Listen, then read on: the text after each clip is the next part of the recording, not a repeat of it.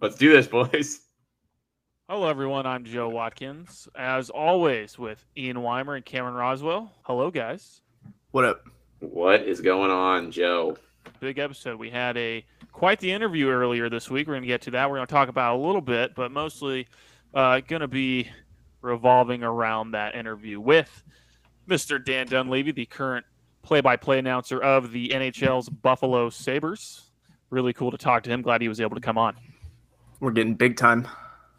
Oh yeah, next is probably I don't know. I think we'll have Tom LeBron Brady? on next week. You can't Yeah, get LeBron. better. Than, you can't get bigger than Dan Dunleavy. dude. What are you No, talking no. That's like that- true. that's- That's, also true. That's definitely the peak. It's honestly all downhill from here. Yeah. But before we get to that, we're gonna do a little round of NFL Sim, and we're gonna have a ball dropper at the end of the interview. But I think we all came to a consensus what the ball dropper is gonna be. But we're gonna save that for the end of the episode. Spin that wheel. I got a drum roll on file. We're going big now. Oh, do you really? You got the sound Yeah. effect now? Fuck yeah, Yeah. dude. Wow. Throw it in there. Give me the call. Let's start with the AFC. You guys ready? Yeah. Drum roll, spin that wheel.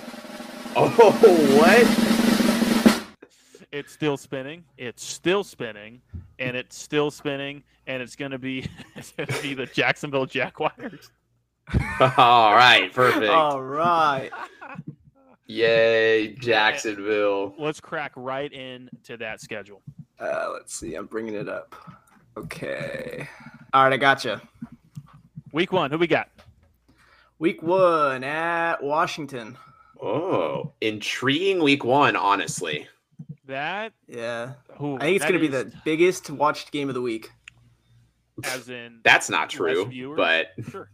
Um, no, I'm just kidding. Go Duval. Uh, I man, that's tough because there's gonna, you know, obviously a new head coach in Jacksonville. Travis Etienne's finally gonna play, forbidding an injury. Christian Kirk adds to that receiver core. yeah, ESPN actually has Laviska Shenault listed as their wide receiver four right now. So who, who's in front of them? Uh, it's got to be. Kirk, Kirk, Marvin Jones, Marvin Jr., and Zay Jones are all listed. That's right. Ahead of. Jones moved over from Las Vegas. That's a pretty solid wide receiver core, I think. Um, it's not like too flashy, but like the quality's there. It's not one of the top. I like- scores. I like Laviska Shenault Jr.'s gadget ability. Like, there's uh, so many receivers out there in the NFL these days that are like they're just like not atypical receivers. Like Deebo Samuel uh, comes to mind immediately. You've got guys like uh, Isaiah McKenzie on the Bills, where they just like they fill in these like weird, funky roles because they're just good athletes and they just rack up yardage in and literally any way that their OCs can get the ball in their hands. All right, Would you week throw one Lamar Jackson in that? against no, Lamar Jackson as a gadget. I mean, Yes, because he's he not a quarterback. oh, oh. But anyway, let's save it for when we get to Baltimore eventually. um, I'm gonna start with Jacksonville one and zero. Carson Wentz, new team. Uh, you know Terry McLaurin, Antonio Gibson, uh, on that offensive side of the ball for Washington. But I, honestly, Jacksonville, I think might have a better offense than Washington. But it also depends on Trevor Lawrence. On his Yeah, I mean, year. how much of a step is he going to take forward after a lot of people were disappointed in his performance last year? I'll, I'll give Jackson. This is in Washington. Uh, Uh, Washington does not have that much of a home field advantage. But what- it is you saying one. the good people of Washington D.C. aren't going to come out for their Commanders, man? Yeah, new era. is this the first year with the Commanders? Yeah, it is, right? Yeah. Yes. The new name. Oh, you know what? Shit. I know. I'm, I'm gonna stick to it. I'm sticking with Jacksonville. What What is the all time record of teams playing in their first game after a rebranding? Does anyone know? That's Oh, a facetious teams question. That's a facetious question. There's That's not a a real Joe answer fact to that. for you. Yeah, that is not. That's something for fucking It's IBM out of- Watson. It's out of Joe Factory. IBM Watson. I forgot. IBM IBM Watkins, dude. Um, yeah, I'm gonna. I I'm going am- Duval. yeah, I'm gonna go Duval. But we're spending a lot of time on on week one. Week I'm one. gonna give Duval Yeah. a win. All right. Week two at home against Indy. Oh, remember we talked about this when Indy, Yeah. when they came on our schedule, haven't won a game in Jacksonville since 2014. That trend is going to continue. Jacksonville is going to be two and zero after after two weeks, which is Wow. Shocking. Uh, what? When's the last time they won? 2014. You said so. Like back back in like the Andrew Luck uh, era Yes. in Indy. I think Was that Luck's first year? Because Manning went to the Broncos 2014. it must have been. I'm Doesn't looking matter. it up. Doesn't matter. Doesn't matter. Anyway, uh, I I am going to say, I'm gonna say Indy. I think I you convinced me to pick Jacksonville when we did the Indy preview, but like thinking about it now, I I, I am gonna I'm gonna pick Indy. I'm gonna stick with my guns. Like, I'm that's a go trend that's- Jacksonville. That's a trend that's got to break eventually. Andrew Luck's only 32, guys. Holy shit. Poor fucking guy. Isn't he doing ESPN college football now? I don't know. We're getting super off topic. yeah, we're though. way Let's- off topic. Let's keep going. Week three. So, So we gave so we, we got him at We won week two.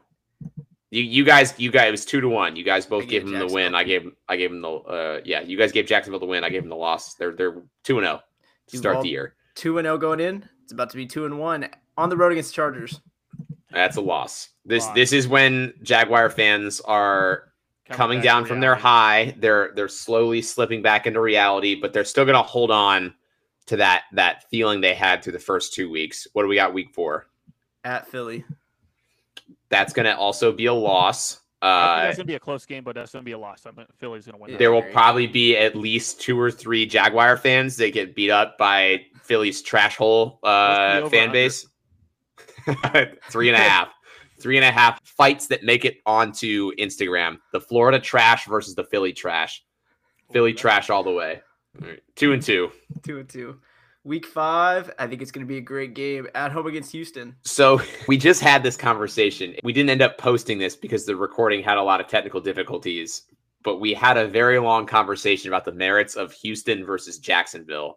And I, you guys were saying Houston could be the worst team in the league. I think Houston can beat Jacksonville. Okay, so, So, it's, okay, so you are, are are you saying now that when they meet twice a year, you're picking Houston right away? Yes. I think Houston can finish with a better record than Jacksonville. I think Okay. Houston still loses. So three and three and two, Jacksonville going into Over 500 after week five. just barely. Uh, Let's see. They're three and two. So this is this is their they they went two two and zero and then zero and two and then this win's gonna it's them back spark that fire inside them again, right? The, so they're gonna get yeah. they're gonna want to get crazy. And, and then what do we got? Week six. at Indy. Okay, Loss. this is this is another right loss. it's gonna go right and, back down. and they're they're questioning like why are we beating like why are we winning but then losing these teams we think we should that, that- I think Jacksonville thinks they can beat Indy. I think Jacksonville think fans think they can beat Philly and they're going to start that that doubt is going to start creeping into their heads. They're going to start panicking like is this happening again? Is this really happening? Well, yes. Yes, most Jacksonville, it's happening again. Jacksonville fans would be logical to think that's the. I mean, this team is not built for a playoff run, and the fact that they're going to be well, not they're going to be. We're predicting them to be three and three at this point is would be a gift. That'd be that would be great. But the, football fans are not patient. There, there's no such thing as a patient NFL fan. They want now. To see their team win now, no matter what. Um, and, and it's nice because there's usually a, a good amount of parity in the league. You you see different teams making the playoffs from year to year, with a few exceptions. Tom Brady. I- I, think that Jacksonville fans are are very not. That, that you could see how they reacted to Trevor Lawrence. Like they're they're very impatient. They got the number one overall pick. They got Trevor a Lawrence. Like they, yeah, they they want to win. They've got the young talent, and they want it. They want to win. They have, g- they But have they're good not- young young core, but they're not very- gonna. No. Real quick All before we move on, week six, I'm going to predict it right now. Jonathan Taylor's going to rush for over 150 yards that game. Ooh, yeah. Put that on the record. All right. So Cameron, Cameron, be take keeping notes. a log of this. Yeah. It's it's your job. oh, okay. I'll go back. Listen to All right, week seven. What we got? uh, at home against the Giants. Is that the London game? Nope, it's the week after. Uh, ooh. Oh, it's the week. Oh, the week. You mean this is the week The before London- the London game? Yeah. okay. Ooh, uh, Assuming that Saquon has probably been injured now and is no longer playing, uh, the Giants are probably losing this game. wow. Okay, yeah, I'll, I'll give it to Jacksonville too. That's four and three. I almost want to give it to the Giants for Daniel Jones's 88 speed in Madden, but I'm not going to give it to him. Uh, honestly, Daniel Jones might not even be playing by th- at this point. Like they might have said "fuck it" with him and, and given the reins to Tyrod. Always love. All right, so we're at four and three? will. Yep. All right, week eight. This is the London game against Denver. London game against Denver. They're losing. They're losing, and this is the loss where the fans who have been they've been jerked back and forth all year. This is the one where they're like, okay, they're they're they're starting to accept reality. Like this is not going to be a playoff season. We're gonna go probably get to eight wins, which is impressive considering how shit your team was last year. Doesn't look like it from here on with the schedule. Well, just saying. I- It- Denver can go either way this season, and I really think this game in London could be a trap game for them. I'm still going to pick Denver to win it. Um, but that's a game that I think Denver could honestly choke, and it depends how they play earlier because Russell. Wilson Denver could choke every out. game on their schedule this year right? with the That's way what their I'm- roster's built. Right. I want to see all of the London Jacksonville fans come out Hey, they're they're and strong. go crazy for their team. That's true. Actually, they're, they're what was it? It was Minshew Mania.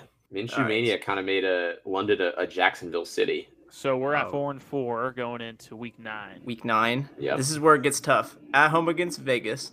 Loss, Loss, On the road against Kansas City. loss, loss, rough So we're loss. De- demoralizing loss, and Jaguar fans are now fully seeped in the reality of of their team's roster.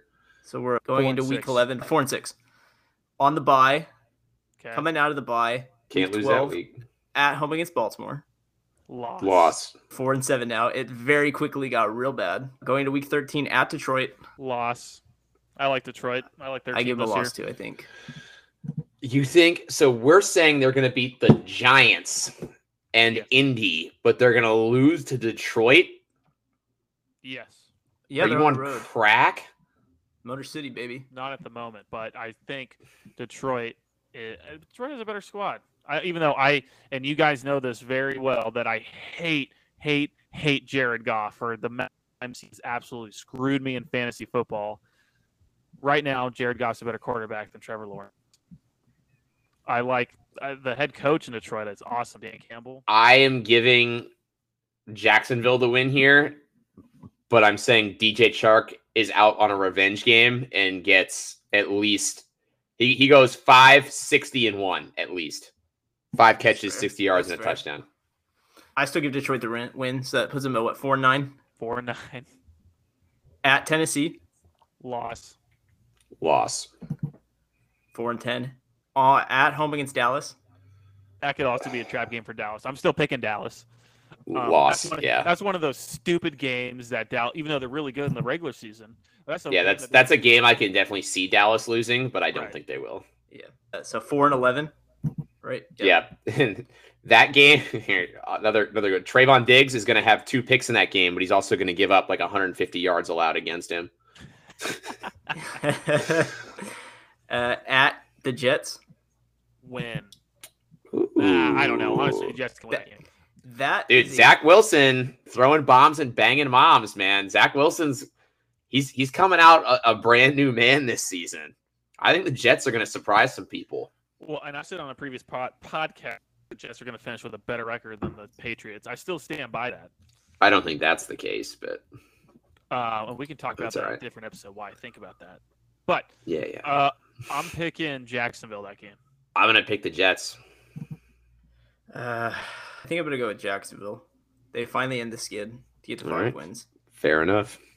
At Houston, You're going to decide that, Cameron. You already know what we're picking. Well, hold on now. So maybe I need to readjust here. They, they might split these games, and if they do, like obviously, I, I would have picked Jacksonville in the first one, and then now Houston uh, with the home field advantage.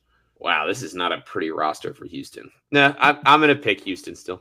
Still rolling with Jacksonville. uh, I'm gonna go with Houston. I think Yeah. Jacksonville can get it done at home, but not on the road against Houston. How many more games we got? One more. One. All right, home against Tennessee. Tennessee's probably not playing for anything in that game, so I'm going to say Jacksonville. That's necessarily not true. I think I think Indy's going to win the NFC South. I'm not. I'm not saying they're they've already won the division. I'm saying they're not playing for anything in that game, as in they can't move up or down in whatever seed they have, or they've already missed the playoffs. That doesn't mean they won the division already. Yeah, I'm gonna pick Tennessee because I still think they're. No way, dude. No way. No way. Because there's like Derrick Henry is gonna play like a quarter of that game. Like They there's no be in a way- Fight for a wild card. I think I think a quarter of Derrick Henry is better than Trevor Lawrence. Yeah, I mean, I would rather have Derrick Henry on my roster for a quarter of a game than Trevor Lawrence on it for the entire game. But that's I'm gonna give Tennessee the win. So that puts them at what? Five? Five wins? Five and No. twelve. Okay, Yeah. Jacksonville at five and twelve. I think that's actually pretty accurate. That sounds honestly it could be lower. Um, but I, I like that for Jacksonville. I think five and twelve is realistic. Yeah, they might be It's able to sneak a game in where they can win six. I don't. I'm not going to hold my breath. I I think their ceiling is eight. I think realistically they're gonna win six or seven. Hey, if they get six, that's doubled the amount from last season, so it's an improvement. All right, let's move on to the NFC. So, Cameron, drum roll, please. Carolina. Cameron, let's see that lineup. I can't wait for Robbie Anderson to just go torching out there and have Baker Mayfield throw it five feet behind him. DJ Moore is going to be uh, upset and demand a trade at some point this season. Got you ready. Yeah, All right, go week ahead. One against the Browns. We already know that. Uh, Yep. Baker's winning that game. That's a revenge game. I hope he wins that game. Every, I think everyone does, besides I Cleveland hope he fans, does of too. Yeah. I think Cleveland fans might be rooting for him, to be honest. If you're a Cleveland Browns fan and you're not rooting for Baker Mayfield to beat the shit out of your franchise, then you're stupid. One to zero for the Panthers. Week two at the Giants. Win. Yeah, I'll give. Yeah, win. Yeah, I agree. Uh, at home against New Orleans. La- oh, at home? No, Saints are going to be good this year. Saints are going to make a wild card spot. Uh, Uh, what's what's Michael Thomas's situation? Is he? I know he's on the pup list. He just got added to the pup list. Is he going to be out for the first couple of games? Are we thinking? No clue. that guy's never. Yeah, I, that guy's never injured. Uh, He's such a wild card. right. Even if he's not playing, I'm still picking uh, New Orleans to win that game. Really? Yes. With with what weapons? Like Well, they have a good defense. I think their secondary is pretty good. Uh, Jameis Winston's good enough, right? Uh, if Michael Thomas is playing, great. Uh, Alvin Kamara. I just think that team is I, that team is going to be good enough to win nine-ish games, and I think they're going to sneak into a wild card spot. they've got a really old offensive line. Ryan Ramtrack, Ramshack, Erik McCoy. Hmm. I have my concerns with the Saints. I'll save them for when we talk Saints. I'm going to say Carolina's winning this game. I'm gonna go with Carolina. I think Wow, three and oh. Carolina. Yeah, it starts to get a little rough from here. Oh, it gets very rough from here. Oh man. It's all right. All right, ready? Week four at home against the Cardinals. Uh, loss. Yep, I agree. Loss. Uh, Three- shout out to Kyler Murray. He secured his bag, by the way. Re-signed with Yep. the Steelers, Cardinals. 280. uh, at home against the Niners. Lo- loss. Loss. Three and two now.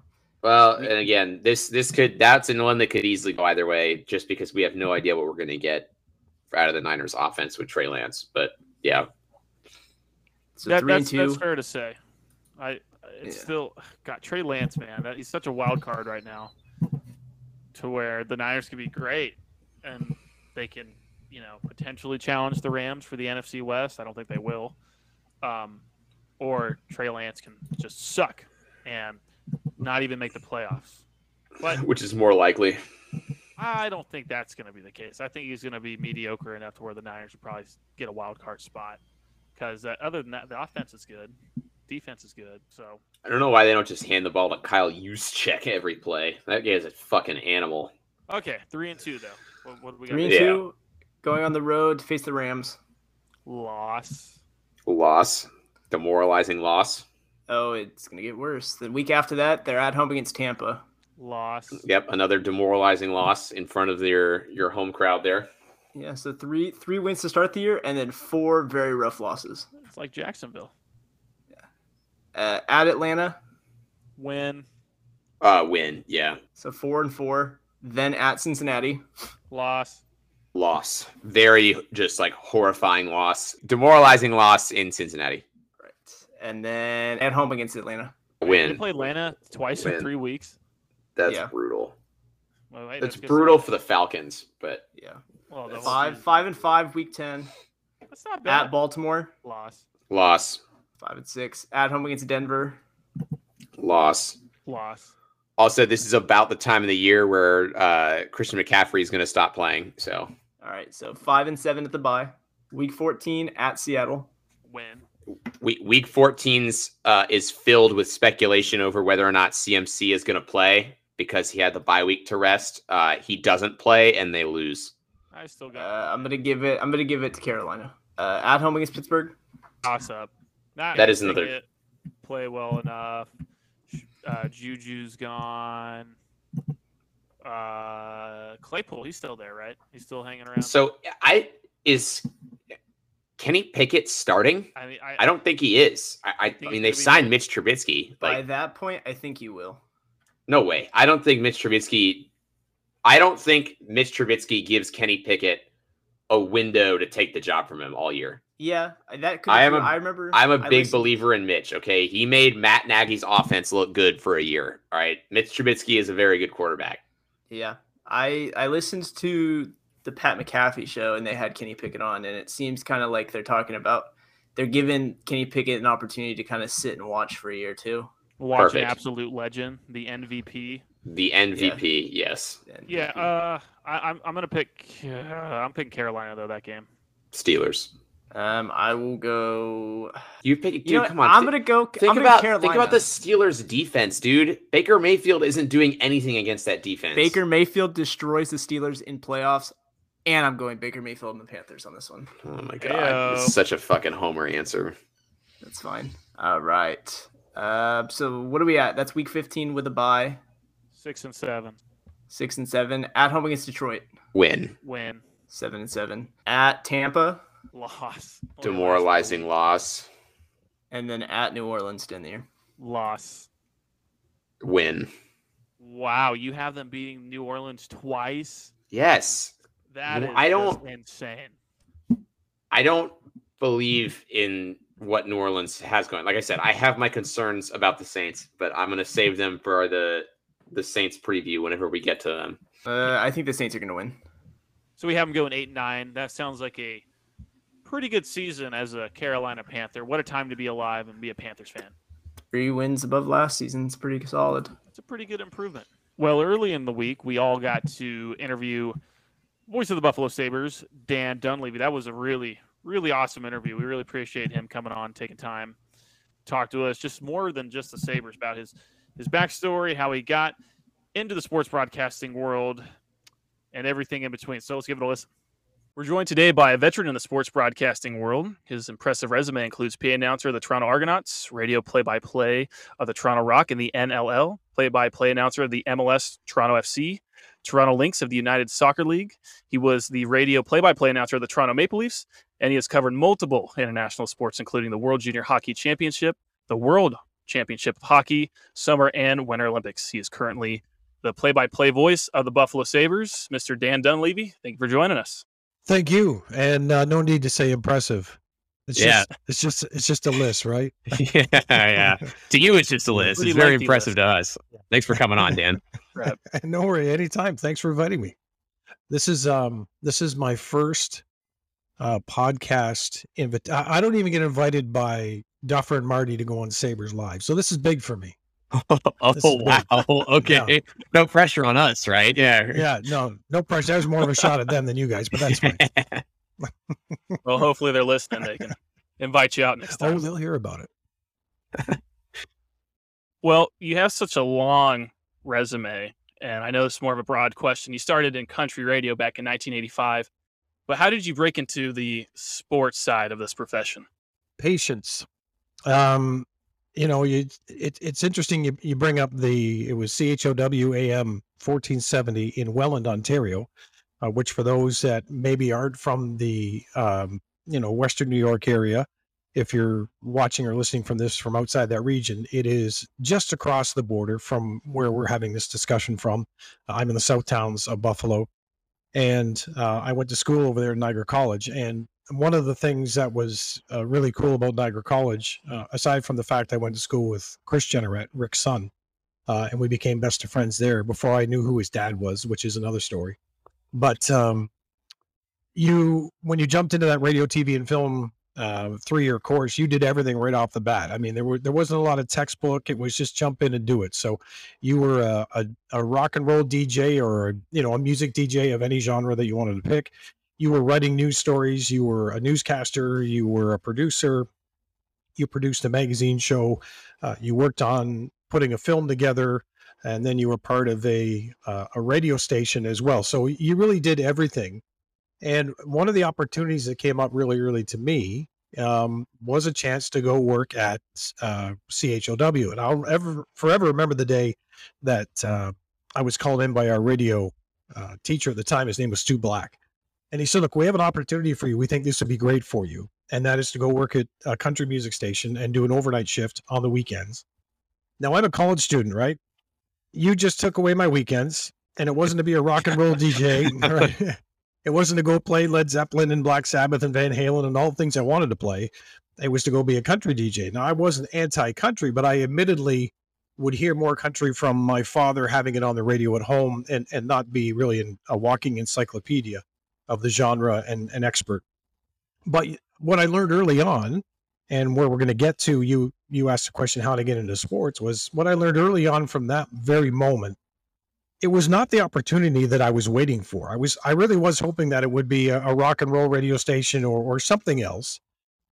But I learned, and I'm pretty sure that Stu, uh, the teacher, made this clear. But I kind of knew in my gut that if I get in this industry and I say no to anything right now, that's not going to be a smart move because there's obviously going to be some learning for me along the way, no matter what I do, even if it's something I love or if it's something that I didn't really choose. So I, I took the opportunity and I wound up working there for two years until I graduated from Niagara College.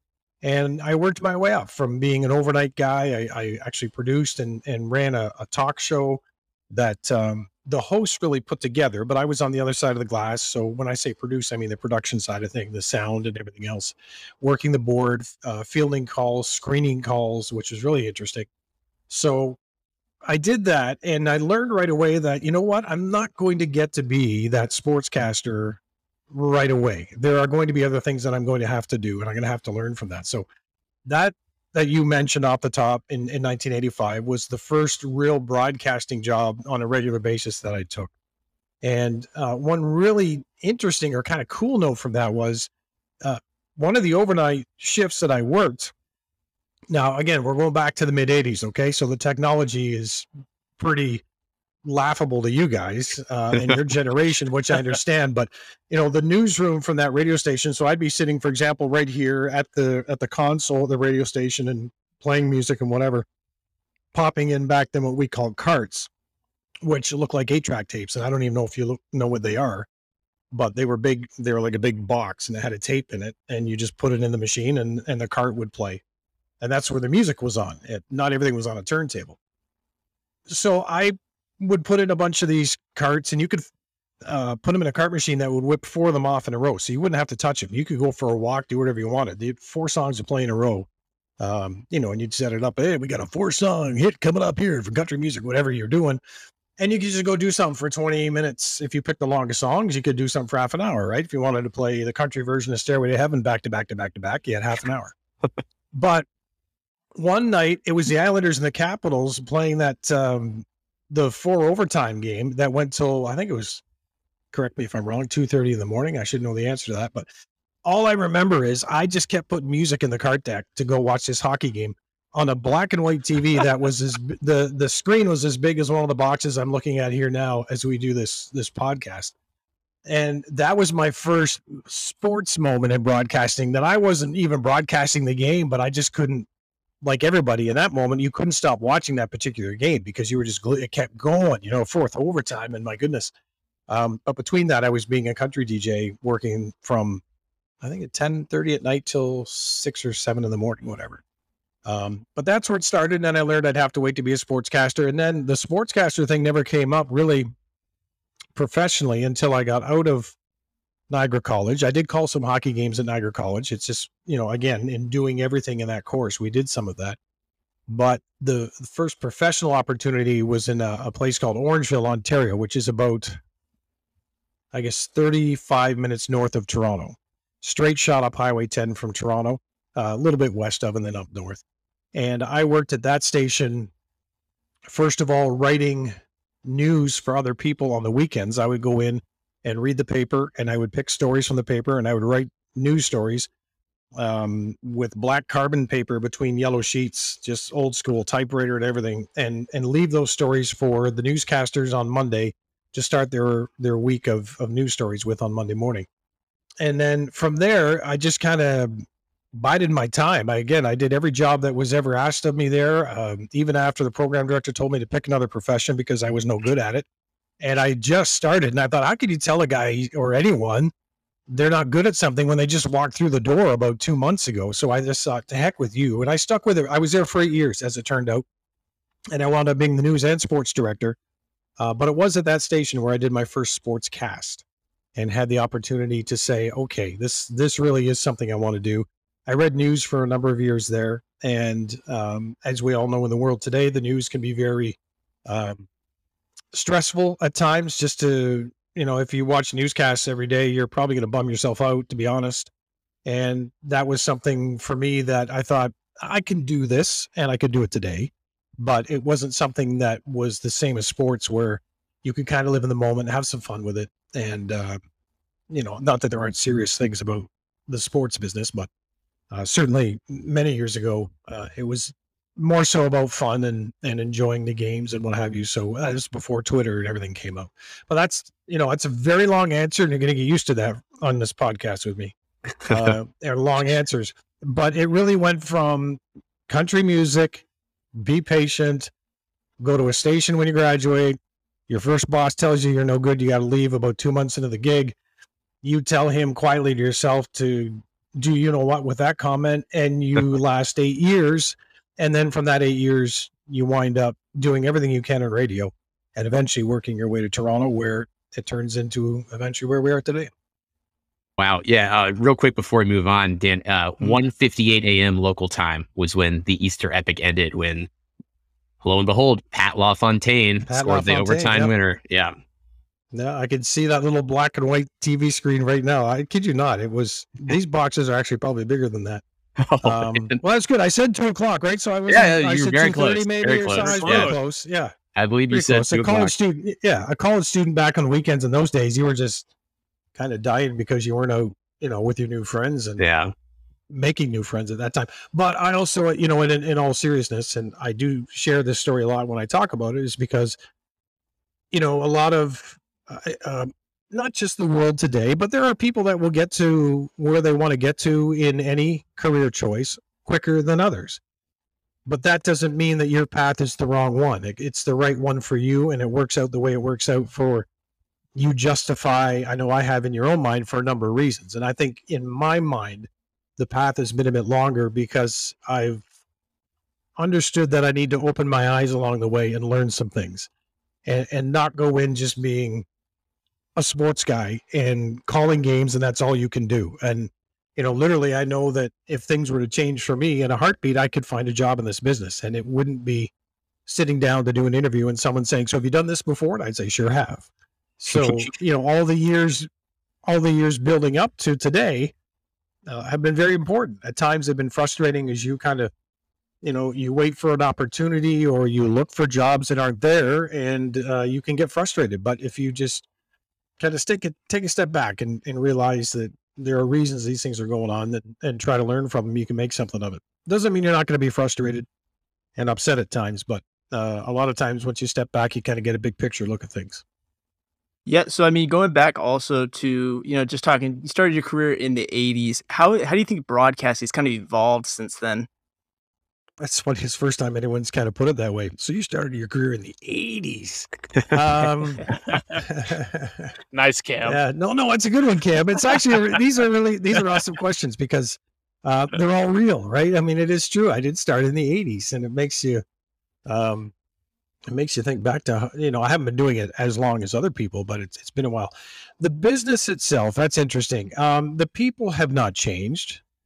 So let's say that you know there's always personalities in this business, and there are characters, and there are straight line people, and by that I mean that people will do things by the book, and there are other people that will take chances and do things their own way, and quite often they will go on to be very intriguing and interesting personalities uh, in different ways in broadcasting. Now, certainly, uh, growing up for me, we had, you know, in when I'm talking about being five years old and on up and growing up in Georgetown, Ontario, our television sets got every Buffalo station when I grew up in Georgetown. So I grew up on Buffalo. I grew up on Channel 7, 4, and 2, and Ted Darling and Irv Weinstein, everybody, all of them. Ed Kilgore. They were in my house every night. That's how I got the news uh, probably watching a Buffalo station that went to the network the the night that Elvis Presley died. I mean, I remember that as a kid. So wow, um, I grew up on this city, and um, you know, little did I realize how important that was going to be so many years down the road. But the difference from now to the '80s, obviously, technology and I think the race to get information out, which has always been there, has really intensified. And I've been places where people have raced to get information out and they've they've sent it out incorrectly, uh, and have got to go back and apologize, even uh, going on the air and announcing that very prominent people had passed away without doing their own homework or their own legwork on the story and confirming and verifying things. And as I've watched the industry changed, and I sat in a major, well, I sat in Canada's most listened to newsroom in Toronto, and I would watch a lot of, we call it scalping when people just take stories off of whether it be CNN or pick the network. Um, and they'll just kind of go with a story without making any calls of their own to verify whether or not that story is true and just trusting that be it CNN, be it Fox, be it uh, network news, whatever, that they got the story right. And that's not what journalism is. So I, I think that that race to get information on the air has at times outweighed for some verifying or verification of, of some stories. That's not to say that the, the airways are littered with lies because they're not. Um, but I think the lesson is that at least I've always had this feeling is that I would rather wait the extra five minutes to do the work to get the story right. Just confirm it once. Just confirm that it's true, then go with it because that sticks with you. If you get it wrong, it sticks with you. For example, uh, and this isn't a news story, but you know, in calling Sabres games, and this happens a lot, I will pronounce a name that undoubtedly at some point will be um, not pronounced the same way that somebody else does, and someone will, you know, be all over, be it social media or just somewhere. Someone will make a comment saying, "Well, Dunleavy's got the name wrong." Um, a, we don't know how I got the name. I might have got the pronunciation from a player, and the person doing the critiquing did not or I was lazy and didn't get the pronunciation from the player, and the person doing the critiquing is actually right. So at the end of the day, it behooves me to take that five minutes at a morning skate, introduce myself to a player, do my own digging to find out how to say a name, and that is, uh, or learn a rule. You know, to read the NHL rule book, which is something that I know if you, well, I know you do. You listen to Marty Biron every time something comes up in a game, you can count on Marty to have the rule book called up. I mean, in two seconds, right? Oh yeah. Right, and you're laughing, but it's true. But we do. We read the rule book. Marty, obviously, with the intermissions, a lot of times as the game is going on, um, Rob and I will sit there, and you know, for us to have even a heartbeat to just let's say get onto Google, or I've downloaded it. It's on my desktop of my computer that's in front of me at every game. The NHL rulebook. You know, to look up section 16.1 whatever while the game is going on is probably not going to be the best thing for me to do because somebody's going to score a goal i'm going to be head down looking at my computer and i'll look up at the pucks in the net and i'll just say uh, he scores and not know what happened so um, you know marty has that advantage but it does be again it behooves us as nhl announcers to to know and understand the nhl rule book and the league certainly lets us know that every year it's like hey guys read the rule book understand the game that you're calling um, so that's our bit of uh, homework that we have to do. And I think that is intensified more so than, let's say, you talk about how's it changed in the 80s, the broadcasting. I know for us, you could probably get that wrong in 1985, a rule, or not get something 100% correct. And you wouldn't, when you're finished your job, look at your phone and seeing it blowing up with 200 mentions that, hey, you screwed up. Um, you know, you you would probably find out a couple days later. Somebody from the league or one of your counterparts or one of your coworkers would call up, go, "Oh, remember that rule we thought we knew? Yeah, we were wrong."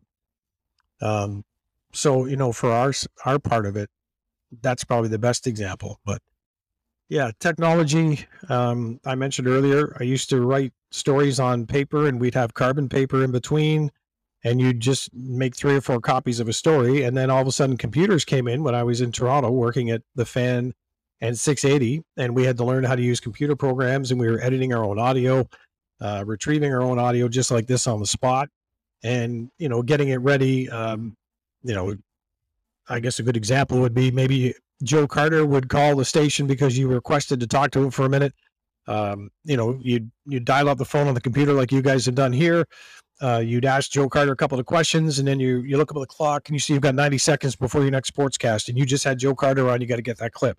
Um, so that was the the beginning of instant sound and making sure you could retrieve that, get it, and put it on the air. Where back in the day, um, like really early 80s, Cameron, um, was you had to use. we actually use what were called reel to reel machines, and again, a lot of people might have to Google this stuff, but it was actual tape on reel to reel. It's like music recording machines back in the day, right? And I still think they use four track. I don't know if anybody uses eight now. Dave Grohl might uh, at times with the Foo Fighters, but you would have to use those kind of tapes. You would record a phone call, it would go on that tape, and then you'd actually have a razor blade and a chalk pen, and you would have to just kind of move the tape side to side, just as if you're doing some kind of DJing gig, and find your in and out points. And you actually physically cut the tape and then tape over top of that and then that would be your sound bite and then you'd have to put it on a cart machine that i mentioned earlier. You'd put a cart into a machine and you'd have to record it onto that cart and then you'd go to the the booth. So you couldn't do that in 15 seconds but that's what you can do now. So that's probably the biggest change that's wild so it, it's changed a little yeah it's uh, like i say the idea hasn't changed just the ability to quickly turn things around and because of the ability to turn things quickly around. Sometimes there is a, a quick jump, at least in my view, to assumption without doing the proper legwork or homework at times. So, um, and you can tell. I mean, I, I don't know about you, but I, I, mean, maybe it's just because having been in the business, I could watch, I could watch an announcer on a, broadcast, and I know if they did the work or if they just pieced it together really quick and went to air because everybody else has done the same thing. You can just tell, and that's really what sets people apart in our business. Um, listen, it's what set RJ apart from everybody because he did things similar to the way uh, hockey play-by-play guys were doing it when he was calling games. But he had his own way when the when the bell rang to become Rick Jeanneret and RJ in a moment. That's when he did his thing, right? And that's why he stood out and did so well and became a Hall of Famer. Um, so that's that's kind of the same in this business for everyone. You you have a way, but then you find your own way, and and you try to stand out. Right, and you've done a very like wide variety of sports from soccer, mm-hmm. lacrosse, uh, public announcer, and uh, for the Toronto Argonauts. Curling, you guys have all what curled, your... right? Oh of yeah, course. Big... I have yeah. never curled. but working with the Olympics, I got to imagine that's a different. Maybe it's not, but mm-hmm. what was your experience with the Olympics just in general? Because that that's got to be something really awesome to be able to. Yeah, that was cool. So really, uh, I honest, I'll be quick here. So backstory: I actually had um, I was out in Kelowna, BC, which is out uh, uh, headed towards uh, Vancouver. It's not Vancouver, so people that are from BC, I know, but I'm just trying to paint a picture. so heading out, um, I was actually meeting with the owner of the Kelowna Rockets, and I was offered their play-by-play job and at the time, I was working at the fan in Toronto, which was obviously, if you were a sports guy, that's where you wanted to be. It was, I believe, only the second North American all sports station um, on the air. The other one was the fan in New York. And a guy by the name of Alan Davis was the program director there. Alan Davis is now the program director at WGR 550 in Buffalo, which again, life comes full circle. He hired me at the fan in Toronto. And, uh, excuse me, I went out there because that opportunity within our company, which was telemedia radio at the time, was there. And everybody knew that I wanted to continue play by play and become a full time play by play guy. And the Kelowna Rockets were the gem of the Western Hockey League at the time. And um, just a, a great area and a great team. And I went out there and then I remember having a phone conversation after I met the team and and kind of had a look around and thought this place is beautiful. And for whatever reason, that I still don't 100% know why, but again, it's one of those things like I talked about earlier. Sometimes you just kind of step back and you you look big picture. And for me at that time, even though that was the job I wanted, I thought I, well, actually, the story is I talked to a former GM of the Toronto Maple Leafs who was also on the air of the fan and a former player agent by the name of Bill Waters. And I asked Bill for his advice uh, because Bill was a hockey guy and he was also a fan of the work I had been doing at the fan. And I said, Hey, I have this opportunity. And he said, Look, it's a great opportunity. Anybody would love to go work for the Kelowna Rockets. And he's not wrong. The thing is, when you leave the fan in Toronto, again, the, the only all Canadian sports station, you're never getting that post back again because someone's going to fill that role. And even if you want to come back, there won't be an opening. There's just it'll get filled. So if you stay at the fan in Toronto, even though this is an amazing opportunity in the Western Hockey League, there might be other opportunities that you don't even know are coming that will come because you're in Toronto and because people are hearing you in Canada's largest market. So I decided to stay. And I was at the airport in Kelowna getting ready to fly home, and I called back to the fan and I said to my boss, "Hey, I'm staying. I'm I'm I'm not going to Kelowna. I'm staying." And on that phone call, I was told, "Well, hurry up and get back and pack your bags because you're going to Australia. You're covering the, covering the Olympic Games." And I had no idea. I didn't have a clue. Our reporter, who usually covered Olympic Games, Howard Berger, uh, wasn't going to these games, and I can't remember the reason, but Howie wasn't going. So I was again uh, this goes to the whole just be patient, put yourself in the right place, and things, you know, work hard and things will happen. And that's exactly what happened. Howard couldn't go. Um, I didn't go to Kelowna. I come back. My boss says you're going to Australia and you're there for a month and you're going to the Olympic Games. At the time, we were non rights holders, which means we weren't NBC or we weren't CBC or whoever has the rights. So, as a non rights holder, you're not allowed to go in and cover the events inside the venue. So if you're covering swimming, you you know, I have an Olympic pass and everything, but I can't go in there and then interview somebody. I I I can watch an event, but if I interview somebody, I have to be outside of a certain zone. And quite often, this is the honest truth, it had to be in a parking lot. Like you could not even be on the grounds of the swimming pool building. You had to be in the parking lot or even outside the parking lot. And you had I learned that you had to make arrangements. So if the three of you were Olympic athletes, I had to get in touch with you or your agent to talk to you and then have them bring you to me outside of a parking lot after you just ran the 100 meters at 12:30 at night in Australia and give me a soundbite. So you can imagine how tough that was. Now, you know, uh, the Canadian Olympic team was very helpful because they knew there were a lot of non-rights holders there, but so that's what covering the Olympics were like, especially the summer games. They are so wide, so vast, so many sports that are spread out all over the place that you, uh, I found you just had to pick um, where the best Canadian athletes were and just be in the neighborhood where they were competing and try to get sound bites from them. And again, quite often, if it was a rower, for example, you'd talk to Rowing Canada before you went to Australia, let them know you'd be there. You give them your number. Uh, and yes, there were cell phones back then. And um, then they would call you and say, okay, well, we've got Dan Dunleavy waiting in the parking lot. He needs to talk to Adam Van Koeverden about his race uh, after he gets out of the kayak. So that that's what coming to the Olympics were like. The winter games are very different uh, because they're a little more compact. Everything's happening in a kind of a tighter village or city. Like uh, Vancouver is probably the most spread out. Um, so I had summer games in Australia and Athens, Greece two amazing places to go to to work for a month. And then the winter games were, of course, uh, in Vancouver, which at those games I had a chance to call hockey games, um, which was just a real thrill. And I was sitting uh, right beside Peter Maher, former voice of the Calgary Flames, who called the men's Olympic hockey tournament uh, gold medal game. And uh, that was really cool. I hosted the broadcast and I was kind of Peter's backup or standby um, if he couldn't go. And he almost couldn't go. He was losing his voice before the gold medal game. Oh. I was freaking out thinking, don't you dare wish wrong for Peter Maher because he's, he's the nicest man on the planet. So don't you dare in the back of your mind wish Peter Maher to lose his voice. Uh, because he's he's dreaming of that moment too, right? And yeah. Peter Maher certainly has, had earned that opportunity. So uh, it was just great to host that. Um, I did call the men's bronze medal game. I called the women's gold medal game between Canada and the U.S. And of course, as you know, that's always a great game. Uh, so I did have opportunity to do uh, some Olympic hockey play by play when I was out there, but uh, that's my Olympic experience. Outstanding stuff, Dan. Thanks. Um, you actually mentioned in that story about how hard it is to leave the fan. So when you got your offer from Buffalo, can you talk to us a little bit about the transition period and how you came to the decision that it was time to move on? Yeah, so the whole Buffalo thing came about. I mean, I'm I'm not sure how aware you are, but I'm sure you've done your homework on it. There was a point in time where RJ started doing uh, fewer games, right?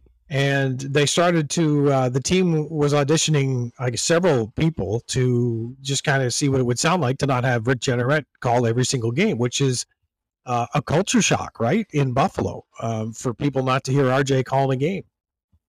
And I was at the fan at the time, and interestingly enough, so at the fan, um, where I had been for 19 years, 19.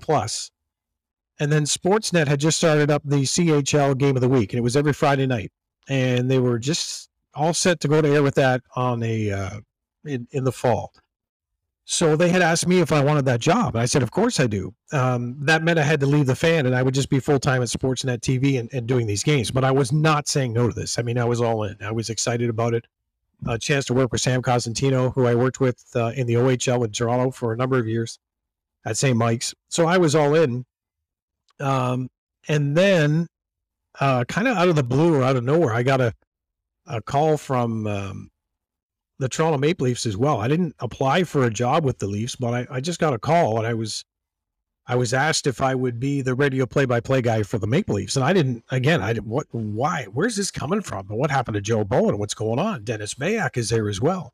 So Dennis Beyak had um, taken the job in Winnipeg when the the team uh, in the NHL went back as the Jets, and Dennis Beyak went to call a Jets games. So there was a, a radio void there to share with Joe Bowen uh, and do half the season. So when Joe would be on TV, I would pick up his games on radio, which worked out to be half of the the campaign. So I was doing that or getting ready to do that. And in the months previous, Jack Armstrong, who was the former men's basketball coach at Niagara University over here, he worked at the fan and he said to me, Listen, I've heard your World Junior stuff. I've heard your World Championship stuff. Why are you not in the NHL yet? And I said, Well, I don't have an agent. I don't know how to get there. Um, every time a job comes up, it's filled before I know what to do about it or if it even existed and he had mentioned that um, you know he knew Mr. Quinn really well, and he recommended that I talk to Mr. Quinn and and just you know look into um, maybe auditioning for the Sabres. And I thought, okay, this is fine. So this is all before the Leaf call happened. So I apologize, I fast forwarded there, but it does come together. Um, so I meet with Mr. Quinn and brought him my demo tape, and we had a really nice conversation. And at the end of that, he said, I'll give you two games. And one was in Anaheim. That was the first one. I think the second one was in Ottawa. So I'll always remember that because I went to Anaheim um, all of a sudden very quickly, and I'm calling a hockey game with Harry Neale, who was, you know, obviously a, uh, an idol for me growing up as a broadcaster. He and Bob Cole on Hockey Night in Canada. I watched them every single night. And all of a sudden, I'm working with Harry Neale and um, the also being the furthest away from a hockey game I'd ever been because we're in Anaheim, and the broadcast booth in Anaheim is up in the heavens, where in Toronto at St. Mike's, I'm literally standing just almost right on top of the ice surface. So that was, I was freaking out. I thought, how am I going to see who's got the puck in the far corner of the ice here and get this right? Um, but I did, and you know Harry was Harry, and he was fantastic. So I did my two games at Buffalo, and then I um I remember when they decided to make um a, a, a real time decision on what they were going to do, and I'm sure a lot of that had to do with RJ and his decision on how much he was, you know, at that time wanting to pull back and kind of lighten the load a little bit. And then uh, um, I remember getting a call saying, "Hey, thanks, you did a great job, and but we're going in a different direction." And you know, things kind of sink a little bit um, in within yourself, and you go, "Oh, that didn't work out very well." But then fast forward to what I just mentioned with you, how the Leafs called out of nowhere and offered me that job. And so Sportsnet offered the job, the Leafs offered the job literally two weeks later. So I had to go back to Sportsnet and tell them that I was not taking the job that I just said yes I would take, and then go work for the Maple Leafs. And then in year two of my three-year deal in Toronto, my first deal in Toronto, I got a call from the Sabres. And it was I, I, I remember it always. I was mowing my lawn backyard in Burlington, Ontario. And it was the Sabres calling, asking if I would be able to get on my contract in Toronto and come join Buffalo and and just kind of be there for you know games and and be ready when um, RJ would eventually be set to retire. And uh, again, I didn't hesitate. I just thought, look, for some reason, this opportunity has come back to me, and I um I be- I believe in things like that, and I'm I'm definitely not saying no to this. So I then went to the Maple Leafs and told them I had an offer in Buffalo, and I spoke to um, some very high up people uh, in that organization as well. And I said, I feel like I'm like just a yo-yo rate, like everything's happening very quickly.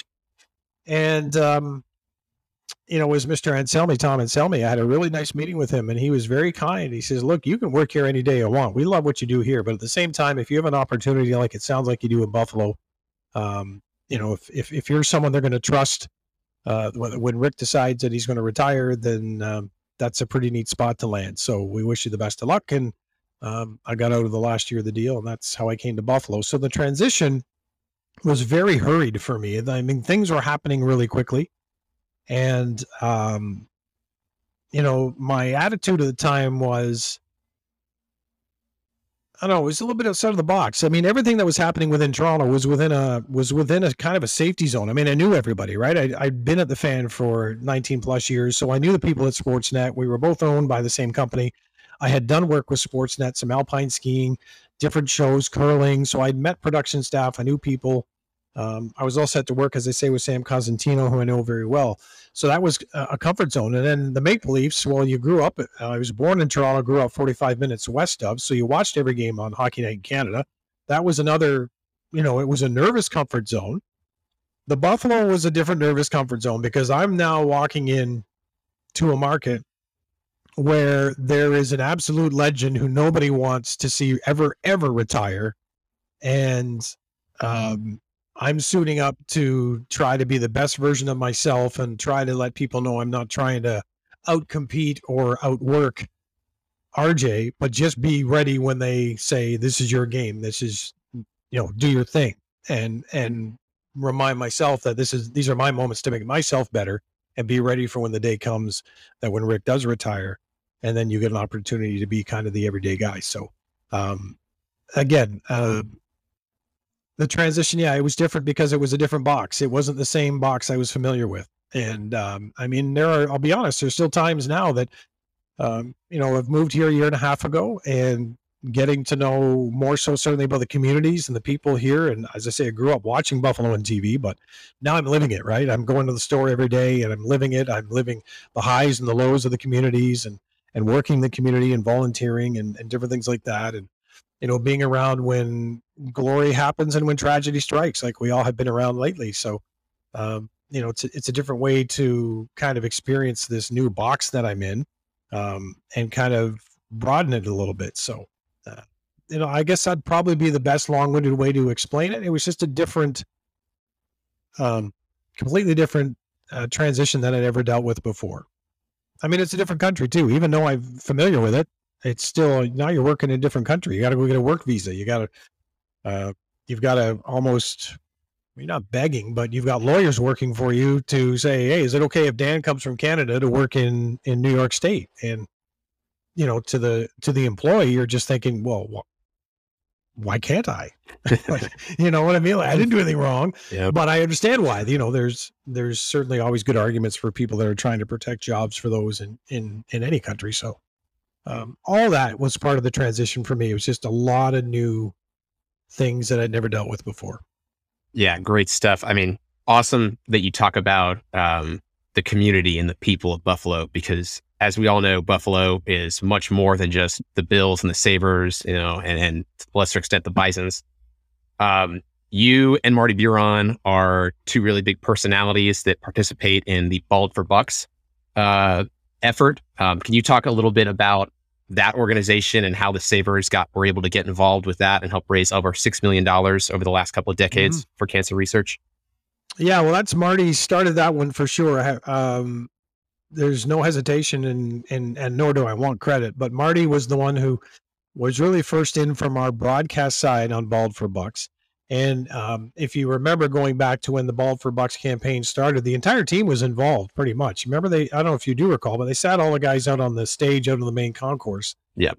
And I don't know how many players there were. I'll just say maybe about 10 guys sat up there. They all got their head shaved um, for that first time. And that really had an impact. I think that's what really raised the awareness of the event and, and hey, why are these guys doing this? What's the cause and, and everything else? So once I saw that, um, I thought this is something I could easily get involved in. I had never shaved my head before, um, even playing, uh, you know, soccer in the summer. I wish I did when I was younger because it, maybe I would have run faster too back then. But uh, it feels great when you shave your head, by the way. And you know, we don't have time on the broadcast to go completely bald with the the razor or anything, but we go down as much as we can.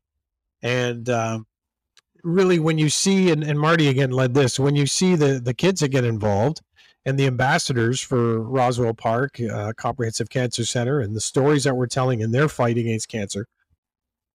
It's a no-brainer. I mean, big deal. Shave my head; it'll grow back. Um, these kids are fighting for their lives, and other adults are fighting for their lives, and the hair never grows back um, if they survive. You know, it's it's we're dealing with cancer here.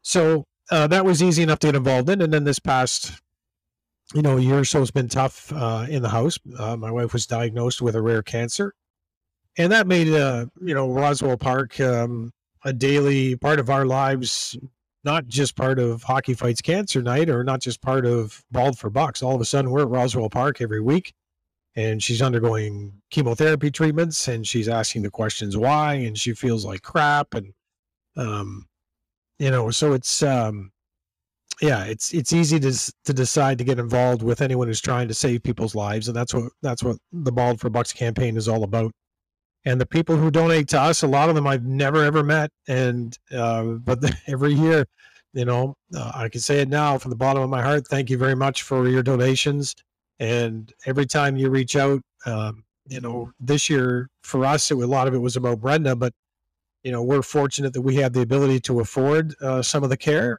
and right now there's obviously a lot of people out there that face some pretty huge medical bills when stuff like this comes up. So uh, obviously, we're raising money for cancer research, but anytime you raise awareness about the fight, I think that's when you also help other people in, in different ways too. A Bald for Bucks, really cool. You know, once a year, see you guys um, with the the shaved head on the broadcast. Really cool to see. And like you said, the players this year even got in yeah, on it. You guys should get in on it this upcoming season.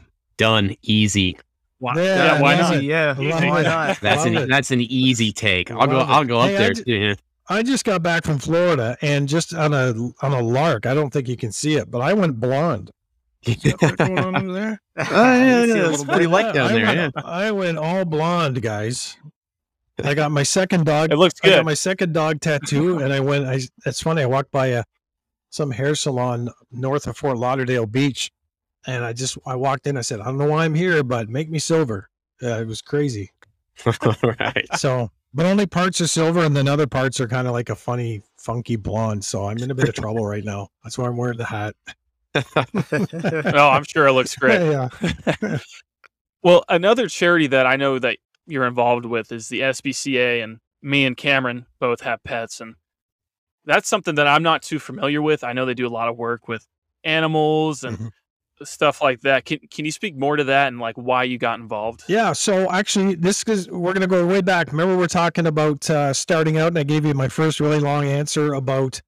Um, you asked about getting into sports, and I said it actually goes all the way back to a place in Orangeville, Ontario, where I was writing news for people during the week. So one of the stories that I was reading in a newspaper uh, up in Orangeville to write for the Monday morning newscast was about um, someone who had been arrested and charged for running a puppy mill. And in that puppy mill, there were 40 huskies. Uh, just a terrible story. And if I'm sure you guys know what puppy mills are, but for those that don't, there's people that just raise dogs. They don't look after them. They just basically let them fend for themselves. They stick them in a box or a crate, and they it's literally a mill. It's disgusting. But so this guy was uh, he was arrested. He was charged. So they had 40 husky puppies um, and you know the conditions are so bad. The ones that the dogs that were surviving were eating the dead dogs to survive. I mean, that's how vile this gets. But I'm only sharing that because that's if you hear of a puppy mill, that's what you're talking about. So I read the story, I wrote the story, and I thought, you know what? I have always wanted a, a husky, and at this point, I'm in my early or mid 20s, and I've just moved away from home, and I'm thinking, ah, I don't know. I mean, I'm single. I'm in my mid 20s. I'm just starting my career. You're getting a pet, right? You're getting a dog. This is a real time commitment here. I mean, there's no just going out for the night without coming home and making sure your dog's okay. And it's that you're not you don't have a cat that you can leave alone for a little bit longer with a litter box. You got to be there for the dog. So, but I decided really quick. I thought I need to, I need to step in here. Uh, a, I'm kind of fulfilling a want for me, but I need to go. I I need to save a puppy here. So, I did. I went into uh, a town north of Orangeville called Thornton, Ontario, just south of Barrie. Again, we're still talking north of Toronto. And the last husky that was there was this little gray and black and white husky with ice blue eyes. We're talking put Marty to shame eyes. and this little guy was cowering in a corner of the place where uh, the SPCA up in Thornton had rescued these 40 dogs. And they told me and said, Dan, you can have one, but we only got one left, so you can't choose. I said, doesn't matter. I mean, that dog's meant to be with me then, so let's do this. So uh, went and picked him up. Um, the girl I was dating at the time, thankfully she came with me because the dog, the puppy wouldn't come see me because he, and the people the SPCA said he was abused by a male. So when he hears a male voice, he's not really coming over and running to give you a big hug and a kiss because last time he heard that they were being abused. So um, he went uh, right towards the girl that I was seeing. And then as soon as they kind of hit it off, then he came over to me. And from that moment on, he never left my side for the entire 11 and a half years he was with me. So I had him with me for 11 and a half years. He passed away. Absolutely. Anyone who has a pet knows it just crushed and broke my heart. And I didn't really know how to cope with it. And it took about another decade before um, eventually Bandit came along. So how that happened was the Sabres were having an event at the SPCA in Buffalo. And right away, I said, I need to be involved in this. Uh, I, I wasn't looking to get a puppy, though. I'll say that much. And my my wife Brenda, uh, she came out with me, and before the public was allowed in to see the puppies, because it was an event to you know educate and promote, and hey, we've got some puppies coming in. Um, the people that ran SPCA said, Hey, Dan, do you want to see the puppies before the folks come in? And I said, Oh, yeah, let's do it. So Brenda and I go to the back. And as soon as I, I can see it now, I turn left around a corner and I look to my right. And this little guy comes bouncing out of nowhere, just with this boom, boom, boom, boom. And I said, I didn't even think about it. I just said, That guy. They said, What? I said, That guy, give me that guy. And that guy's he's right across from me right now. He's he's been with us now for six and a half years. Uh, bandit. So um, yeah, it's just something that understanding the love the dogs bring, the unconditional love, and just their being there for you is such a comforting thing and a fun thing. And um, again, also knowing that you're, you know, you're helping out. I, I wouldn't want to think of where Bandit would be if the SPCA didn't rescue him. He came up from Virginia, and um, yeah, I don't even know his complete backstory other than obviously they they picked him up somewhere either from the side of the road or something. I don't know, or from a house somewhere.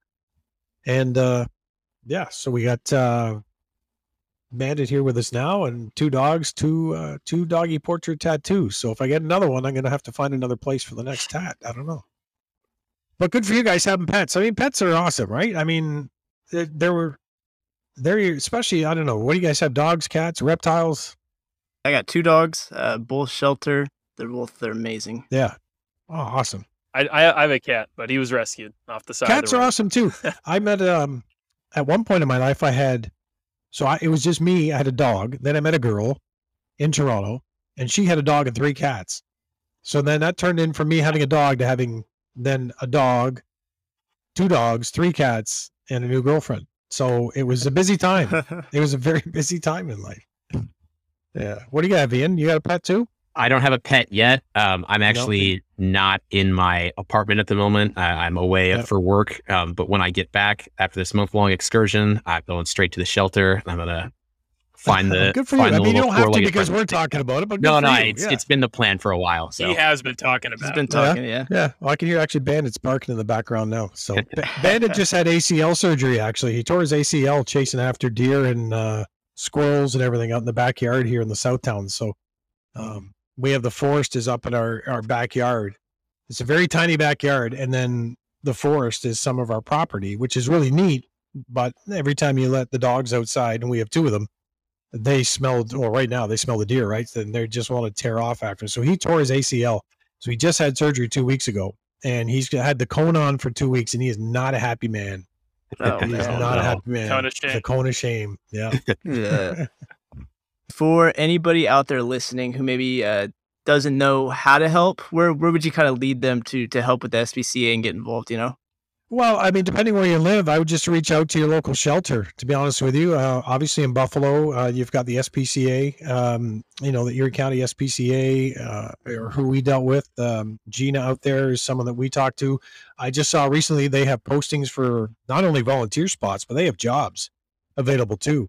Um, you know, and it's funny. I often think about if you didn't, if I didn't have this job, which is the most amazing job to get paid to describe a hockey game um, or any sporting event for that matter, I would probably want to work with shelter animals for just everything that you can. You know, it would break your heart sometimes for sure.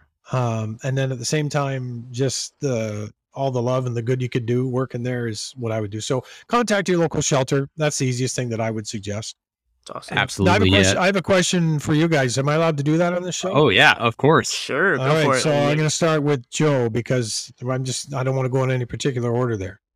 All right, so I'm the new guy in town. Uh, what's over your left shoulder? It looks like some kind of Alexander jersey or something there. What is that? Oh, okay, so uh, I live in Oklahoma City right now. Okay, So that is uh, Thunder player Shai Gilgeous-Alexander. And then in the middle, I have Chris I've Drury, heard of that guy. and then classic Josh Allen. Yes, and Josh Allen. So what, uh, Joe? What are you looking to? What, what, what's your um, you know, what's your what's your dream job? Honestly, probably do what you do. Yeah. Very end. Yeah. Um, but that's a tough question. But yeah, honestly, just well, no, you job. just answered it. And you know what? Here's the thing about the United States of America, and more so than Canada. And I see it because I still keep an eye on the landscape of of what I do for a living. I think it's something you do. It's not. I'm never looking for work, but I'm always interested. Where's the Where's the business at? Where's the industry at? But I constantly see job openings uh, for people looking to get involved in so many different kinds of leagues, whether it be baseball, football, hockey. There's so many different levels. Um, you know, NCAA doesn't matter the division. Uh, I mean, I'm ESPN has tag on every night, so like, there's stuff to call, guys. Right? There's stuff to call. Um, and there's some other game that's on ESPN every night too. And I'm not trashing ESPN for this. It's like Spike Ball or something. Is that right? Spike oh Ball. yeah, Did I get spike that right? ball. I've seen yeah, that. Yeah. spike ball's Wow. fun to play too. That's live on ESPN. Yeah, it might be fun to play, but I don't know about watching on TV for two hours. That's yeah, my I thing. don't know about that. yeah, I'm don't know not- about again. I, I, you know, if ESPN calls and says, "Look, we want to hire you to call Spike Ball," I'm probably, I'm not You gonna say no. "How much are you paying me?" You know, I'll say call Joe. Yeah. All right. Yeah. So Joe, don't, uh, yeah, don't think it's an unattainable thing. That's, uh, I, you know, I think most people that are in my shoes would tell you if if I can sit here and say I've had this opportunity, trust me, there's no rocket science or brain surgeon talking to you tonight. All right, let's go to Ian next. Ian, you're not home, you're away from home somewhere, and you've got the perfect green headsets going on there. So what? uh and the good Sabres hat too, right? That's Oh, one of the classics. That's my favorite there. logo right there, the Buffalo Slug. It, it gets a lot Is of it? hate, The- but it, it's I think it's the best one. Unpopular opinion. The Buffalo Slug, right? Yeah. Um, well, there was a lot of. I thought at one point last year we might have gone to the red and black and white jerseys again. I was watching that all year on Twitter, Yeah, that's just waiting for them to announce that. Yeah. So what's what's the goal, Ian? The goal? Um, Yeah. Well, right now I'm working on a, a master's in higher education administration at uh, University of Louisville. Um, I'm doing a program Nice. um, through the United States Army, which I, I'm a service member. Um, so yeah, I, right now I'm, I'm my primary position is as an instructor for ROTC cadets at West Virginia State University. So I'm here getting my certification and, and credit towards my master's uh, before I go back there and meet the cadets coming back from summer. Uh, long-term goals. I, I mean, I I have a great life right now, courtesy of the army, and and I don't think I'd really trade that for much. Um, obviously, if you know things had been able to shake out differently, and I could have you know broken into the, the sports world somehow, which again, you know, later in life still might be an option, but I, I'm I'm proud of what I do now, and and I would gladly stick with it. Yeah, well, proud of you too. I don't know you, but everything you mentioned there is uh, really awesome. Good for you. And obviously, uh, even as a Canadian who's now living in this country, you know, thanks for your service. Thank you. And Cameron, I can't see you yet because you need a new camera. Yeah, need a new Yeah, camera. that's fine. So good. I was late to the show and I just figured out how to work mine. So what, uh, Cameron? What's your story and, and what's your goal? Yeah, so I mean, right now I'm working on getting my bachelor's in uh, IT, going Okay. into cloud computing. Yeah, it's a very good industry to get into for the future. I feel like, and Yeah. you know, life's good right now. I'm getting married in October. That's very exciting for me. It's well, all I got going on right now is just getting trying to get lot. into IT and Yeah. planning a wedding. Yeah, it's Yeah. a lot. All right. Well, listen, congratulations on that. And here's a true story. My father, who passed away a few years ago, um, when I was in high school, I guess, and he and I really didn't get along much and just doing that teenage thing, he did say to me many times, and you guys will laugh at this. You know, he'd say, So what are you going to do? And in my high school yearbook, it says to be a cameraman at the Super Bowl because I would sit at home and watch the NFL and think, someone's getting paid to run the camera, which is basically watching a football game, and that is their that's their livelihood. I want that job. So, um, Dad would kind of you know he wouldn't laugh at that. He would just say, "Yeah, but what do you want to do for a real job?" And he looked at me and he would say every week, he says, "You know what, kid? If I were you, they got this thing out called a computer. If I were you, I would get into this computer thing because I think it's going to be big. That's the truth. and I'm not 150 years old. My dad would say, You should get into this computer stuff because I think it's going to go somewhere. And dad was a fireman. He didn't, you know, again, not a rocket scientist, but he was a smart guy in his own you know, smart kind of guy, yeah. street sense thing, right? Um, but dad was a Toronto firefighter, and yeah, every week he would tell me, I don't know, something about this computer thing that I think is going to take off. And I thought, yeah, whatever. and I took a computer course in high school, and it just, I don't know, it didn't bore me, but I just thought, oh, I don't know. I don't think I'm a right program kind of guy. I think get me to the Super Bowl. That's what I want. Get me to the Super Bowl. Oh yeah, So maybe if the Bills get there, I'll find a way. yeah. This year, right? Yeah, this year. Hundred percent. Josh Allen all the way. I mean, I don't know who's had more of an impact on a a city or a town or a fan base than number seventeen. in a Nobody. long in a long time, Yeah. if maybe ever, just for the way his personality has been, um, you know, so magnetic. I mean, I don't know how you're not drawn to just a guy who's smiling, having fun, and is so confident every time he goes to work. I love it. I've, I've we've been waiting for that to seep into the Sabres, right? And it's it's kind of there. It's kind of there now. So um, hopefully that carries over what the the team did from the last two months last year into the first two months of this year and onward, because um, that kind of confidence is kind of getting into guys like uh, Rasmus Dahlin and Tage Thompson. We'll see where they grow from here, as they say. Absolutely. And a great transition, Dan, um, because we do want to talk to you about the Sabres. Um. Before we get specifically into the Sabres, the last couple of weeks uh, in the NHL have been quite a flurry between the draft, trades, free agency. Has there been a move that has really stood out to you? Um, what, what do you think has been the most shocking thing that's happened so far this offseason? Well, I don't know about shocking, but interesting. Obviously, was the Johnny Gaudreau. Um, I love Columbus. Uh, I was texting back and forth with some people in Columbus who are um, close to the Blue Jackets and cover them on a daily basis, and they were getting quite perturbed. I guess I didn't see the national opinion of. I guess there was a lot of why would he go to Columbus instead of taking the money here or whatever. And I listen, it's part of the game, right? I understand it. But in all honesty, I love Columbus. I can't wait to go there when we go there. Um, I enjoy the city. I enjoy the rink. Uh, obviously, you don't like it when the cannon goes off because it means the other team scored on you. But um, I, I really enjoyed my time there. So I'm not surprised that uh, he went. Well, I'm not shocked that he went there. I guess everyone's a little bit surprised when it, athletes leave any kind of money on the table. But, you know, the one thing that you do find out pretty quickly when you do this long enough is that you know it's like same thing if you meet a rock star and you wind up hanging out with them they're just people uh, and those people have different needs and wishes too and it's not always just about you it can be about your family um, or it can be about um, you know something else within the organization so you know, Matt Murray, for example, decides that Buffalo is not a place he wants to go. I don't know that had anything to do with the city of Buffalo. It could have had to do with something else. And he has every right to say, uh, not quite the best fit for me, just the same way all four of us would have the right to say, yeah, you know, uh, it's not quite the right fit for me. And it doesn't mean you're slagging a city. Um, it, it could be any other number of factors that weighed in there. But as a fan, you can't wait for him to come to town wearing a Leaf jersey because you can boom even louder, right? So Well, that's yeah. the fun. That's the fun part about being a fan. Um, so, but I'd, I'd say that one is probably uh, what was the most surprising. And then um, everything Detroit and Ottawa did was really interesting. That's for sure. Uh, we knew that the Sabres were close and on par. When I say we, you know, Razor and I, we would talk after every game and we'll kind of talk about where the team was at that night and what the opponent looked like. And every time that we'd play the Red Wings, we were very impressed.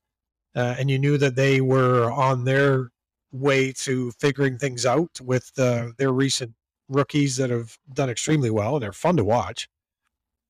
And then Ottawa was just a team that if they got another couple of players who had some experience and settled things down a little bit to go with some of the young feistiness that they've got in that group as well. And with the coaching that they have, they're going to be no nonsense, really work hard in your face team. And now they've got some veteran leadership on that club too. So um, I think uh, obviously Johnny Gaudreau and then those two teams were the the highlights for me anyway. Um, and then everybody thinks Boston and Pittsburgh are going to fall off the the edge of the cliff every year. That never happens. So I'm more the believer that un- until it happens, I don't believe it's going to happen. And Yeah. when it does happen, it's going to be good news for us, right? So, but until it happens, I I don't see it coming yet. Yeah, we'll keep holding our breath. Speaking of us, um, so Paul Hamilton uh, was on after the whistle with Andrew Peters and Craig Rivet talking about a conversation he had with Kevyn Adams. Um, Kevyn Adams alluded that he was not willing to give out a long-term contract to a goalie. Um, so Paul Mhm. re- uh, countered with a two to three-year contract, and even at the three-year mark, he seemed pretty iffy. It's very clear that he has uh, a lot of confidence into the three young goalies in the system: Ukko-Pekka Luukkonen, Erik Portillo, and Devin Le- uh, Devon Levi. Ooh, excuse me for that one. um, they had Levi right the first time. Right. Yeah. Um, so what can you talk about? Like, who do you think is the front runner among those three to sort of take in, you know, to, to be the future of the Sabres? Because obviously we have, you know, Craig Anderson one more year. Eric Comrie signed a two year deal that seems more like a transition deal. Um, is Ukko-Pekka Luukkonen going to get the chance next year to show that he can put together what he's capable of for a full NHL season? Or do you think he's leaning more towards Devon and Rick or Erik? So um, recently, there was an announcement involving Ryan Miller and the Buffalo Sabres. And off of that announcement, there was some really good writing and articles just reminding us of Ryan Miller's path to the National Hockey League and the Buffalo Sabres and the number of years that he was developed in before he got his opportunity and obviously took it and ran with it. And that story is something I think is something that should stick with people in this phase for the Sabres. And I say that for this reason. To me, it certainly appears now training camp hasn't happened yet. Everyone's, as of today, nobody's injured and no one's, you know, missing any games. Uh, but it would appear that Comrie and Anderson are going to be the two guys. Um, to me, I this is just my view. Um, Comrie is a good goaltender. Uh, to me, I make out Comrie to be Dustin Tokarski at the beginning of his career, getting the opportunity way before Dustin eventually got his opportunity. That being said, what do you mean, Dunleavy? Well, Dustin Tokarski's a guy that I remember seeing during the World Junior Hockey Championships and a very good goaltender coming into the game, but he got himself in a position behind goaltenders that he was never going to, going to supplant and, and get an opportunity to play. So he never really found himself in a situation or position where he was able to play regularly enough to become probably the best version of Dustin Tokarski he could have been. Because I think we can all admit that Dustin Tokarski is one heck of a battler. Uh, he did his best to keep the Sabres in a number of games. And then there were nights where, for various reasons, whether it be Dustin or teammates in front of him, that it just wasn't enough, right? So, um, but it's enough that he found another job. I mean, he's still in the National Hockey League. And I always, I would always say to people who would kind of get on Dustin. I think the guy's in the NHL. He's an NHL goaltender. He's proven it. I mean, he's he's made some some saves here that have kept the Sabres in the game. That's what you want an NHL goaltender to do. We're not having a Stanley Cup winning conversation here. So for me, Eric Comrie, when you look at the number of games, what is it, 28? I think he's played uh, in the in the National League at this point in his career. 28 or 48, one of those two numbers. I think Eric has played 28 career games over yeah, six years. So 28 career games.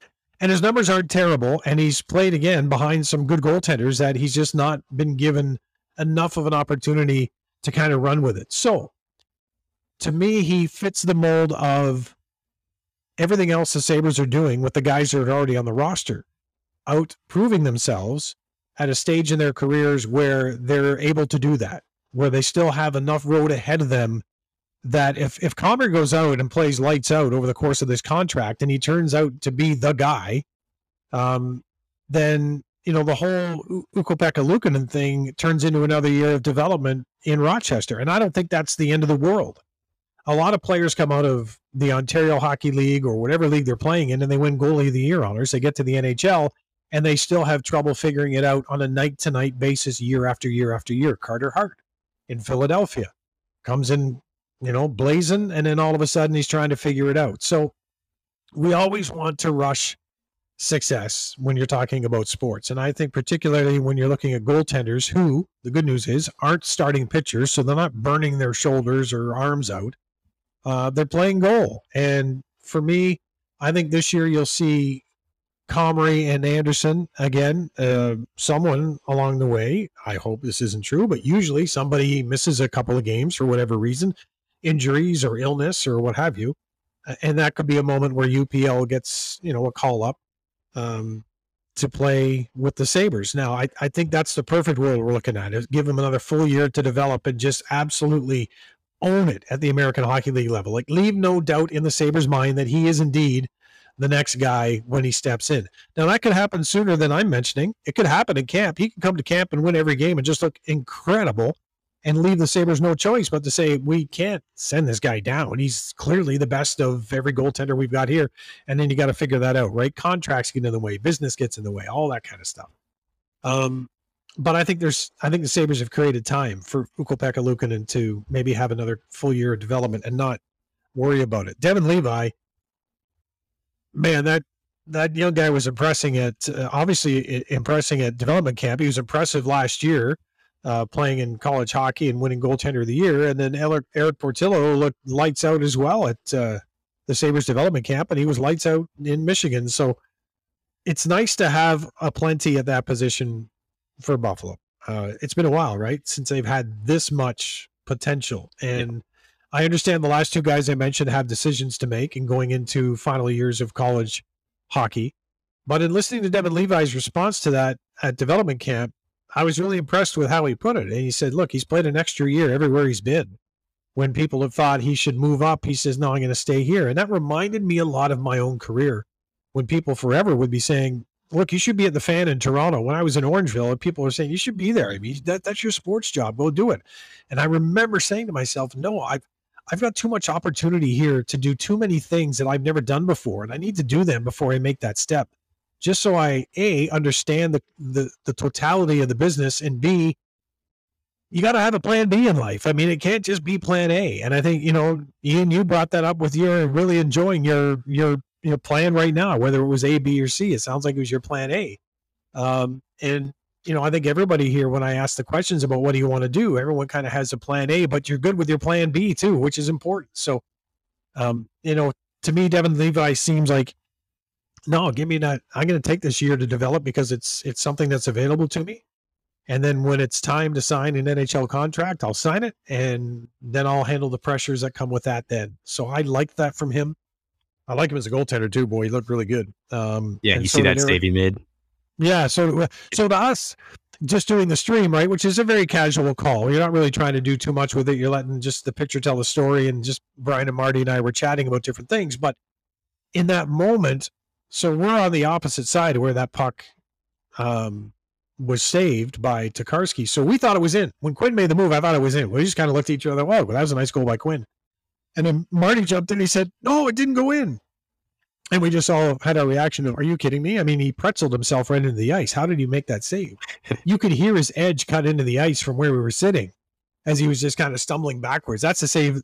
That's a save I would make on purpose because I can't stand up. Right? He he's way better on his blades than that, but he kind of caught an edge and, and went for a tumble. But yeah, that was a good one. So, um, yeah, so you know, Comrie and, and Anderson, I think I'm guessing, and um, and then Ukko-Pekka just be ready for when the call comes up, and in the meantime, dominate in Rochester again, unless they all get to camp and Ukko-Pekka goes perfect in the opportunities he gets in preseason, and then the Sabres are saying, now what do we do?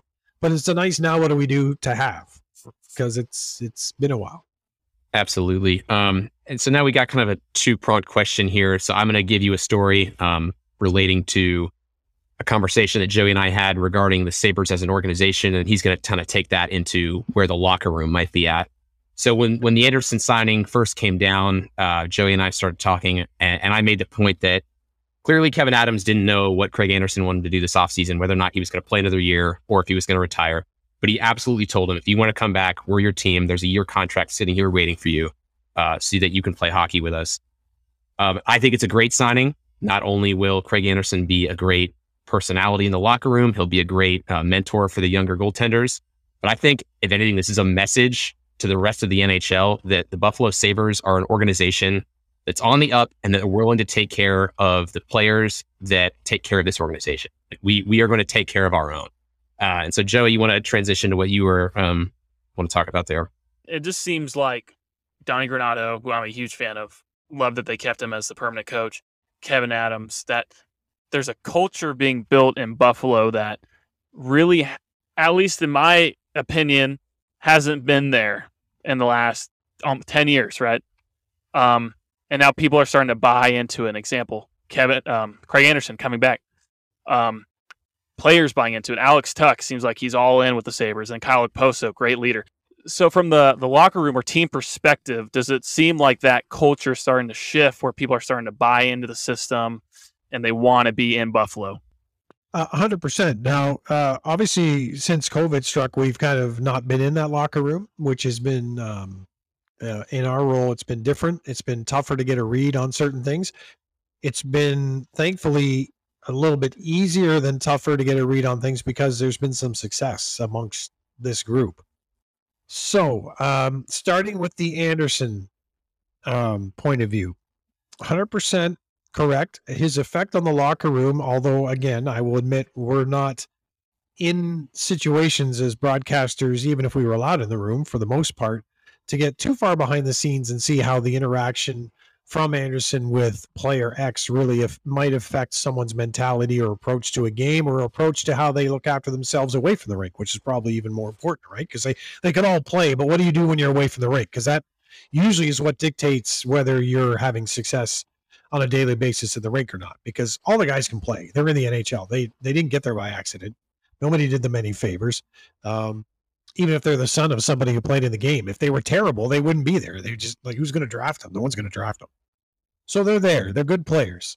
Um, then you you need to surround these good players with good people. Quite honestly, um, and at the end of the day, I think there's you know it was brought up earlier there about the decade uh, I thought you were going to blame me, and I'm glad you didn't because this is my tenth year, and you know, Ray Razor does bring it up. You know, ever since you got here, Dunleavy.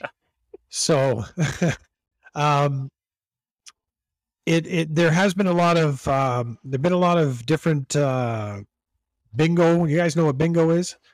Yeah, a lot of bingo balls in play. There's a lot of balls bouncing around, right? There's not a lot of consistency that's been around for the last ten years. So when Kevyn Adams was brought on board, um, his personality and his understanding of his plan and what he wants to do, and just the way he treats people is all about consistency. Treat everybody the same way, include everybody uh, to the same level of how they're valued within the organization. Don Granato, exact same kind of mentality.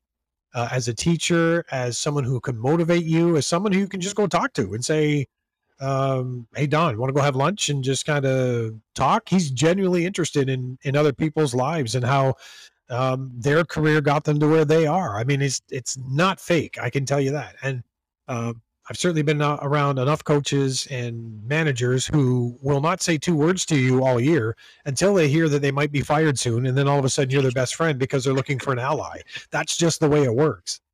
Um, so what the Sabres have going for them now is stability in um, in people like uh, you know it starts obviously with the ownership and it starts with Kevyn Adams and that was questioned by a lot of people. But if you didn't know Kevyn Adams, um, I can maybe understand the questioning. But for those of us who've known Kevyn since his playing days and people who've known Kevyn before that even, um, there was this was a no-brainer as far as look, we need to calm things down here. We need someone who's going to put a plan in place, who's going to stick to it, who's not going to be intimidated to rush anything. And then we got to find the right coach here. We got to find the right guy, the right personality. Well, he was right there Don Granato. Uh, and Kevyn had a real sense of that. And he, you know, interim to head coach full time. It really was the right decision, as we're finding out for this group from many different ways. So Craig Anderson comes on board. He plays his year and he plays as many games as he can when he's healthy to do so. And to your point, you're right. He could have walked. He could have A, ended his career, or B, probably after the goalie carousel that we saw this past season, he probably could have signed a one year deal anywhere he wanted where other teams are looking for goaltenders because he proved that he could still play. And uh, if anything that is valued in hockey at any position, an experience in goal. It, you know, you, you're not hiring someone probably at that stage of their career to go out and play 60 games and win you a Stanley Cup, but you want someone that can do exactly what the Sabres want Craig Anderson to do. So Craig decides that this is where he wants to be, and that's everything that Kevyn has said, and um, that even that has, you know, sometimes will rub people the wrong way, but it's you have to understand the context that is being said. Kevyn just doesn't want to take anybody who wants to be in Buffalo. He wants to take the right people and the right players to be in Buffalo, and Craig Anderson happens to be that guy. I witnessed it in the hallway sometimes, watching Craig interact with uh, new teammates when trades were made and people were brought in, and just watched it kind of organically be right. It was just a fit.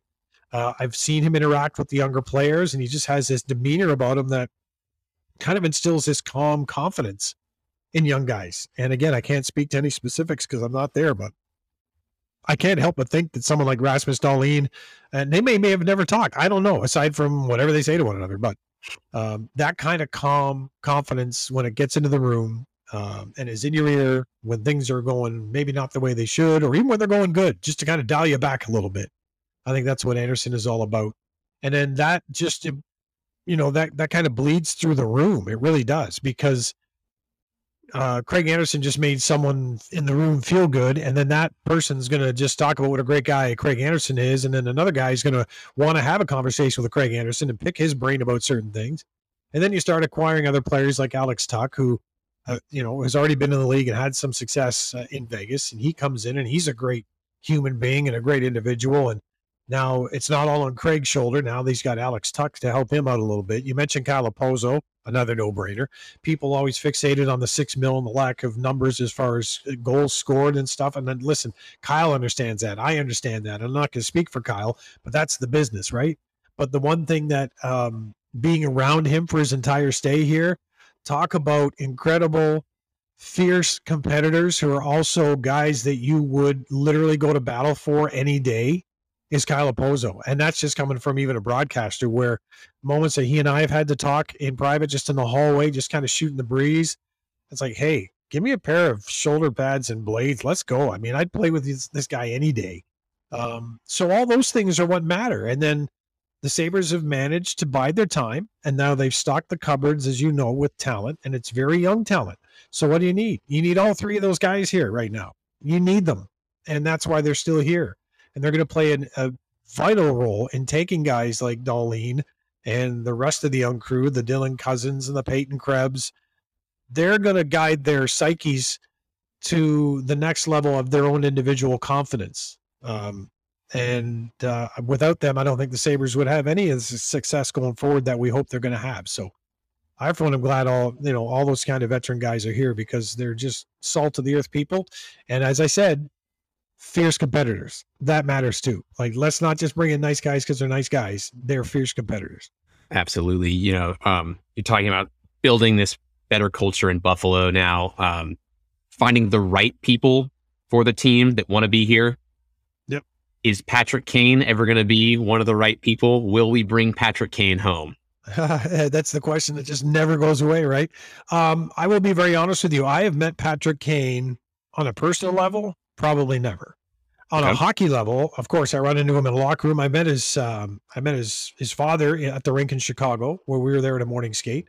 Talked to him for quite some time. He was very nice to me. Um, I take everything on a you know kind of a person to person basis as far as how people treat me, and I I treat them back with the same respect and honor that they share with me. So, um, but as far as the hockey player, Patrick Kane, um, is, is it the type of player you'd want to see in Buffalo? If you're a fan, well, of course you do. I mean, who doesn't want to see uh, arguably the best U.S. hockey player ever wear a Buffalo Sabres jersey? Is the time and the place right for Patrick Kane? Is the time and place right for the Sabres management to make that call. It's not just a one way thing, right? Even if, even if let's just let's play for fun. If the the Sabres hockey department was to say, hey, yeah, we want him here, we want him here tomorrow because we think he might be available. Um, you know, you still have to get a read on well, where's where's Patrick's mind at? Does he want to go win another cup this year and next year? Um, does is he okay with what our plan is? Because again, as I talked about, and Kevyn has reiterated many times, he's not going to stray from the plan, right? And uh, the Bills have had success with that. The Bills obviously can add talent into the lineup a little bit quicker with the way the NFL draft works compared to the the hockey uh, draft. But um, that being said, the Sabres do have um, a number of very young, talented hockey players now. We just saw them at development camp. I mean, there's some guys that are just lights out good. Uh, when their time is in the NHL, we don't know yet but it's coming. I mean, there's no, a lot of times you'll watch development camp and you'll pick maybe one or two guys, but this time we're looking around thinking, like even Jake Richard, uh, Jake Richard, this kid from Muskegon, 17 years old. He doesn't turn 18 until August. And in the three on three tournament, he's a sixth round pick. He was carrying the puck like he owned it and he was going to the net all the time. You're like, who's this kid? And um, I messaged somebody I know with the uh, Muskegon Lumberjack team in the USHL and just got glowing reviews about how good he is. So there's a sixth round pick that may or may not ever pan out. But what my point is, is that the Sabres closet is looking pretty good as far as adding a lot of up and coming talent. So when you're talking about adding guys at, you know, like Patrick, it, it really, I think a lot of the times it comes down to whether it is the right fit for, for both instead of just, you know, he, you could look down the highway at Toronto and look at how they've kind of plugged holes in their roster with guys who have experience and they kind of have this feel that they need to win the cup this year. You know, that was their feeling last year, and that's probably going to be their feeling this year. And we got to do it before Auston Matthews' situation comes up or whatever they're thinking about. Um, so there's different team dynamics that come into play everywhere. Um, so I wouldn't I wouldn't hedge a bet either way because I don't know. I don't know what Patrick's thinking um, there could be all sorts of reports and stories, but until you, until personally, this goes back to being the news guy, right? Um, I'm not going to take everybody else's word for it that says Patrick Kane wants to go anywhere until Patrick Kane tells me. Other than that, it's just another story I'm reading. Fair enough. Yeah. I, I think Toronto, they're more concerned with getting out of the first round than they are winning a Stanley Cup at this point. Yeah. And we'd like to get to the first round. Yeah, well, there you go. right. I mean, everything in perspective. I'm listen. I'm not making. I'm not sticking up for him. I'm just saying. I like, know. Yeah, hey, yeah. Sabres fans, let's let's get to the first round. So, and there's some work to do there, but it's it's going the right way. Yeah. So, kind of transitioning the conversation a little bit more back to you, Dan. Uh, do you have a uh, do you have a favorite NHL city to visit on the road? Montreal. Like Montreal. Montreal. Why Montreal? Yeah, favorite place to call a game, just to locate the broadcast booth, the city. I mean, you saw it at the draft. If you watch the draft, it, yep. it is. Listen, everyone loves hockey. If you're a hockey fan in Buffalo, it's a religion to you too, right? I mean, you go back to uh, all the the stars of the game that have come through the Aud, all of them, and there have been a number of them, and the storylines, and uh, I mean, all the highlights that have been there, despite the disappointments in the in the Stanley Cup Finals, but just the memories that have been built in Buffalo. And then you go to Montreal, and it, it literally is like going to church there. And when you go to a game, I remember the first time I walked in, I didn't get to the forum. That's it's unfortunate, obviously for me personally, but I never got to the Montreal forum. Uh, I didn't have reason to in my career yet, and it just never worked out. But the first time I ever went to a game, I remember when I walked. I think all three for all four of us can remember, and all of your your viewers or listeners can remember the first time they walked into an NHL rink and saw the lights on and saw the bowl and just kind of got goosebumps and thought, wow, this is crazy cool. So I'd been to hockey rinks and NHL rinks before, but I'd never been to Montreal. And I remember walking through this, we took a train. Um, and it was Toronto playing Montreal, and there were a bunch of us that went down on a train together as part of a radio station, uh, radio station promotion. And Glenn Goldup, who played in Montreal, was working with us at the fan in Toronto. So he was kind of captaining this this parade down. And I just remember walking into this box area and then looking out at the ice service. And I'll, I'll, it's funny, I'll never forget that moment. This is I'll never forget the first time in the Aud too. I was sitting up in the oranges and watching it was Buffalo Montreal. And you know, those are things that you don't forget. But for us and what we do, broadcasters, without speaking for RJ, but I can speak probably for him in this as far as the location. When you sit in Montreal and the microphone is right here, the way I'm looking down right now, the game is right there. I mean, it is right below you. It is the best feeling ever. You can just hover over the game. Danny Gallivan, one of my favorites of all time, play by play for the Montreal Canadiens. He had this sense that he was hovering over the game. And obviously, the gondolas back in the old buildings were more prevalent than they were in the new buildings where the media and everyone got pushed back to the heavens. So um, Montreal, when they built the building, uh, Bob Cole tells this story. Former Hockey Night in Canada broadcaster. He told us that, you know, he was asked by the team president of the Canadiens any input that he had when it came to building the media box. And Bob said, I told him, just build a gondola. Make sure I'm hanging over the game. Make sure I can see the game, can feel the game. And then the city of Montreal is just, you know, um, it's a fun place to go out. It's a fun place to have dinner. Um, it's it's a neat spot. It's it's not too far to go. There's other cities that are really cool. I mean, Vegas is just an unbelievable show. Um, so you know, it's it's hard to top Vegas for the show. And uh, I love them all, though. I really have. I missed so much not traveling for the last couple of years. Really did. Uh, just literally broke my heart not being at the games because you just being there, you can feel it so much better than just you know calling it uh, as a remote broadcast. Um, but things change, and um, you know you kind of you work, you still work your job to the best of your ability, uh, and deal with those challenges. But um, yeah, Montreal would be number one. I'm trying to think if there's a number two. Detroit built a gondola in their new building. Uh, at the Little Caesars, which is it's a really nice building. It's really cool. So you're kind of hanging over that one too. That's a nice spot.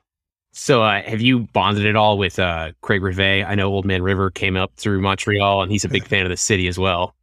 Yeah. Uh, I don't know if I don't know, Craig. Should I say we've bonded? Have we bonded, Craig Rivet? Have we bonded? Craig, I'm looking at you. Have we bonded? Um, I love I love Rivs. Um, I never call people by their nicknames because I I didn't play, and I kind of have that. Uh, I will never do it on the air it's something I won't do. Other people do and that's fine. It's just something I think if to me, I'm kind of old school that way. If you didn't play the game, then you know you're not in the locker room. It's it's Craig Rivet for me. Uh, but I call him Rivs to have fun there. Uh, no, listen, um, love Craig, uh, love Andrew a lot, and uh, you know they're obviously the the show the instigators turning over to after the whistle. Um, real hockey stories. I mean, and right to the gut hockey stories too. They're not pulling any punches. And um, a lot of times those stories need to be told in a certain manner, and I think they do a great job at doing that. So, yeah, no, I'm I'm good with uh, I'm good with Craig. Yeah. Well, that's good. You guys all get He's along. not anybody's uncle or anything like that, is he? No, no, no, no. I'm, No. just, No. I'm just a big fan of their show. Is all. Yeah. Uh, no, it's a good show. They do a great job. Well, to backtrack, you said you've been with the Sabres for 10 years. Again, not a lot of success in the last decade, but what, what was your favorite moment being a, a broadcaster of the Sabres so far? First game I called. Um, you know, the the first one I called I ever with the team, I'll never forget. As I mentioned, that was in Anaheim. But just the first time I had a chance to, I mean, I was working with Harry Neale. That was the part I had to pinch myself and and just say, is this actually happening right now? I'm, this is Harry Neale. This is Hockey Night in Canada. This is the guy. Um, and then I always remember flying home from the first game I called, and uh, Ted Black was the president of the team at the time. And um, I'm told that he got in touch with someone on the team and he said, make sure Dan gets a puck to commemorate his first game. So I actually have a puck. It's somewhere, it's somewhere here. And it's, um, it's my first uh, full time um, since the other one was like uh, kind of like an audition, I guess, with Harry. But my first full time game as an employee of the Buffalo Sabres. Um, they can one of the trainers came back on the plane and gave me a game puck, so that was pretty cool. Never forget that. So, in calling games, do you kind of remember the things that you're saying on air? Like, is there any like moment that stands out of a call that you think was, you know, like your greatest hit so far? Um, I know which one I think wasn't, and I just heard it recently. Oh boy, let's hear it. It's funny. Well, no, and it was a big one, right? Alex Tuch scores the goal against Vegas. It kind of seals yep. the deal.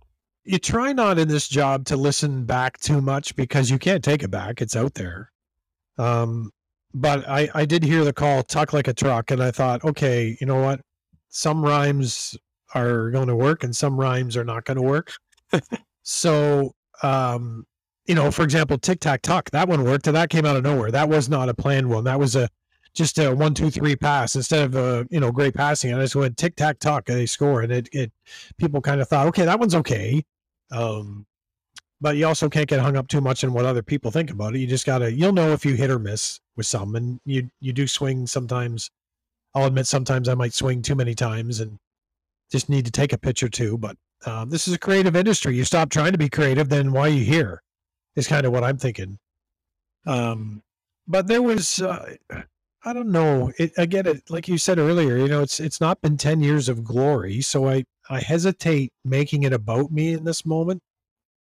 But because you asked the question, there was a game against San Jose in Buffalo that the Sabres came back against the Sharks. I remember that. Game. Yeah, and uh, it turned out there was a two-on-one with uh, no longer Sabres, Jack Eichel and Evander Kane, and that was an Eichel carries Kane berries, and that came out of nowhere too. And It was just, uh, but I actually had some um, very res- people that I greatly respect who've been in the business for a long time in other markets and and specifically in Toronto, um, shouting out and just saying, "Hey, that was a great call." And uh, I think RJ might have on that one too. RJ sent me. He's texted me a couple of times after certain games and said, you know, good call on that one. So, um, you know, those are moments too. You get a text from RJ, which um, uh, don't come every night, and he says you just that was a nice call on the winner. That uh, that's stuff that you remember always. So um, that's a lot of respect shown from a Hall of Famer. That those are things I'll take, uh, no matter how long this gig lasts. Which I hope I hope it's got a few legs in it for a number of years here. And the Stanley Cup is my plan. Um, I remember saying to uh, our owner, Mr. Pegula, a couple of years back, I said, I really, honestly, I'm telling you, I mean, I came here to call a Stanley Cup final and it's going to happen and we're going to win it. So um, I really believe that, and I think we've got the start of it. You know, we're at the start. Let's remember that we're at the start, but we're finally at the start. So, absolutely, yeah. yeah. And Dan, I just want to thank you. You've been extremely gracious with your time. Um, this has been an absolute highlight of all of our, you know, lives. Being able to interview someone as as you know prestigious as you. As um, boring? Um, Come on now. No, you've been excellent. You've got great stories. Um, I, I, think Appreciate our listeners it. are really going to love this. Um, I just want to say thank you one more time. Um, best of luck to you, to Brenda, to Bandit, to all your family. Um, thank you so much. Hey, well, the fact you just brought those uh, three into it, Brenda, Bandit, the family, uh, you guys can call anytime. Awesome. Thank you. I so forgot off the minion. That was a good one too. Remember? Linus oh. Ullmark had a goaltending mask on that had the minion on top. Oh man! Oh, I remember that. Yeah, and he took a he made a save. He flicked it up, and I just said off the minion, and probably half the people like, "What's he talking about?" Like if you're if you're if you're listening on radio and you're not seeing it on TV since we simulcast, right? So some of your viewers may or may not know we simulcast out of Buffalo. Right. Um, off the minion might have meant, what's a minion? What's he talking about? Did somebody throw a minion on the ice and it deflected off the minion? That was a great mask. Yeah, it was. I liked Aaron Dell's mask last year. Yeah, goalie masks are pretty cool. It's a it's a pretty good expression. It's kind of like what what kind of guitar do you buy, right? It, it says something a little bit about you. So once again, just thank you, Dan. Um, that was an outstanding experience. Um, one of the highlights of my life being able to talk to someone that you know I've listened to uh, basically daily uh, when during hockey season. Um, and he, you were just so gracious with your time, Dan. Um, we just we greatly appreciate everything that that you did for us, and and the just amazing conversation we got to have. So thank you so much. Agreed. Thank you, Dan. Yeah, we really do appreciate that. And that was a lot of fun. I'm really glad we got to do that again with him and really do appreciate that. Well, before we wrap up here today, uh, we all came to a consensus that we're all going to agree that on Friday night, the Boston Red Sox did more than just drop the ball. Uh, they absolutely looked like a single A baseball team up against the Toronto Blue Jays, giving up yeah. 28 runs on 29 hits. And they dropped the ball all over the pack. They were wicked bad. They didn't well, just it, drop it; they destroyed the ball. And it, it, it's great because within that game, we were able to come up with three things we're going to be able to vote on. That's how bad they were. So, uh, yay, Cameron, Cameron, what's the first one you got for us? Um, I it's definitely for me got to be the guy in the fifth inning who proposed to his girlfriend when they were down. I think it was 25 runs at the time. What a lovely memory to have linked to your yeah. proposal. The right. worst defeat, one of the worst defeats in, in, a Major League Baseball game's history. Yeah, uh, well, that's definitely gonna. They're definitely gonna remember that for the rest of their lives. Hopefully, uh, their marriage goes a little bit better than what the Sox did on Friday night. Yeah, I was gonna say, you think that's a bad omen? Like, I think that's just like I think you got to say no if you're her. Like that's just like a sign. Like, like why? I would love in a year to get an update. And I want an update on them. Yeah. yeah. I just just genuine curiosity if that uh if that has the legs to go or not because I don't I don't think it does. Maybe we reach out to them and get them to do an interview too. Yeah. that, would, that would actually be awesome for that. Just because obviously, you know, the guys plan on doing this, and then you have the Sox at, at that point, 25 runs over five innings. Like, are you still nervous? Are you discouraged, or like, what, what's going I, on? Yeah, I mean, I would be a little fucking discouraged if I was going to propose to my girlfriend, and then the team where they're rooting for is just getting the absolute piss beat out of them by some fucking Canadians. Like, but yeah, Toronto certainly got a got a win there that night, and uh, that guy took a fat L. He dropped the ball. Well, uh, no, come on, that guy himself did not drop the ball. The Red Sox in general. Well, the jury's there. still out. We need the we need the year long update. Well, we got uh, a couple more to talk about eh, within this one game. Ian, what's the other one you got for us?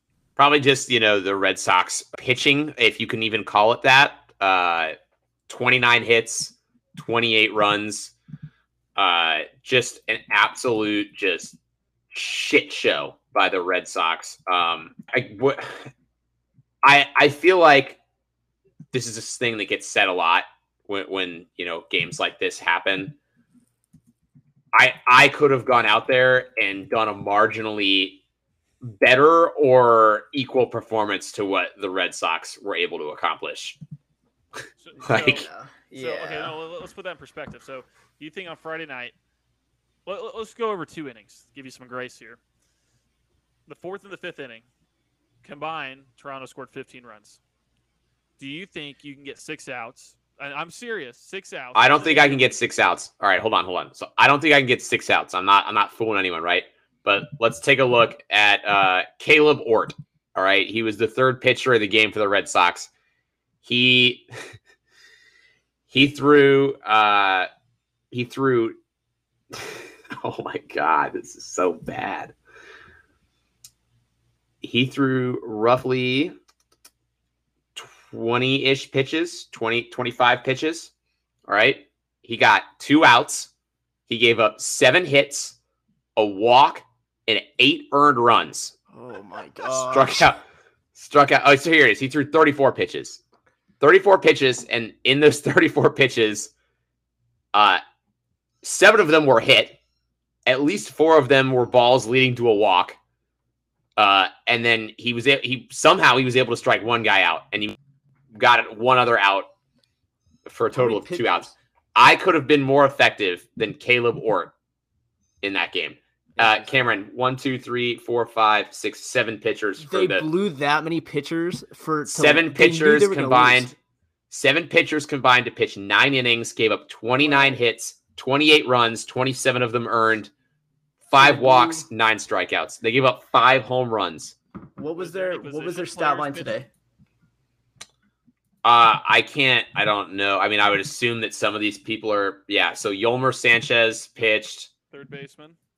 Yep. And He only gave up a run. he was he, gave he was the he inning. was he was their third best, most effective pitcher. Jake Diekman went one inning, gave up a hit, struck a guy out, and then Swaruma. Uh, I'm gonna butcher that name. He pitched one inning, struck out one guy, clean frame, and then Yolmer Sanchez was the next most effective pitcher for the Red Sox that night. Oh my gosh. So would you Uh, say that the Red Sox pitching dropped the ball? Yes, specifically Kaleb Ort, who Oh, I wow. who I could have pitched better on Friday night.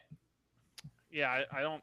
I think they probably could have picked someone out of the stands and potentially given them a better outing. Why not? Right? I wish I wish baseball had a a, a scenario like the uh, the NHL does with the emergency backup goalie situation. Like emergency backup reliever, like just pick the first guy out of the stands that says he pitched like high school ball and let him just let him live out his dream or her, let them live out their dream. You know what I mean?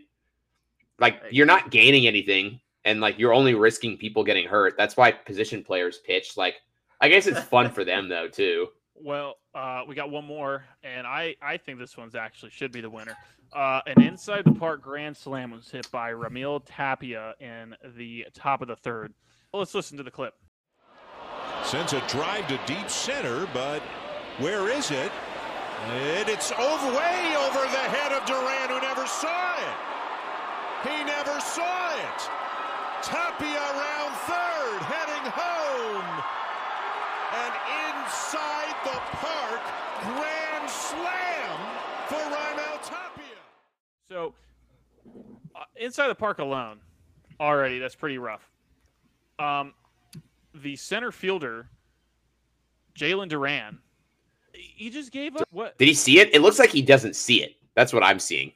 I know, and I and I understand that, but once he figured out the ball landed and he just turns around and stands there It's like the a end. jackass. Yeah, he Like, kind of just I lets his teammate run for it from left field. Yeah, I, and I understand at that point the Blue Jays are up ten nothing after that inside the park home run. Um, Whoever, sorry, can I? mi- Whoever was the cutoff man, bulleted it. Good for him for continuing to play. yeah, that is just an absolute pathetic, pathetic, pathetic attempt. I don't care you didn't see. it. You saw the ball land. Go hustle and get off your ass. And this guy, he's this is only his second year in the majors. He's only batting 241. So it's not like he's some stellar player who thinks he's above. Yeah, but he had a double that night, so Oh, okay, my bad. Okay, I take that all back. No. So and he struck out three times. he was, oh my god, he was one strikeout away, huh? From the Golden sombrero. But still, what a just a lazy effort that should not be in the major leagues. If I was a skipper, I would have sat his ass out rest of the game. Maybe sent him back down to AAA Pawtucket. Um, I feel like you'd get along with Tony La Russa. I don't know. I've never. Would you? him. Would you? If you were co- uh, managing Robinson Cano and he didn't run out a ground ball, or like we popped it up and didn't run it out, would you bench him? Yes. That's wild. Would you get I don't know. mad if your player hit a home run when you were up by a lot? No, who gives a shit about that? Or like Tony oh, La you know what does. Also, you know what also bugs me is like when someone steals and they're up like eight nothing, and it's like the ninth or the eighth, you know, late in the oh, game. Oh, probably you not would gonna be a friend matter. with Tony La Russa then. No, no, I wouldn't be mad about that. Oh, you Yeah, wouldn't keep be playing. mad. Okay. No, I don't like when people get upset with that. Yeah, Tony La Russa does. He called out his player on the White Sox. Oh You're shit, Mercedes.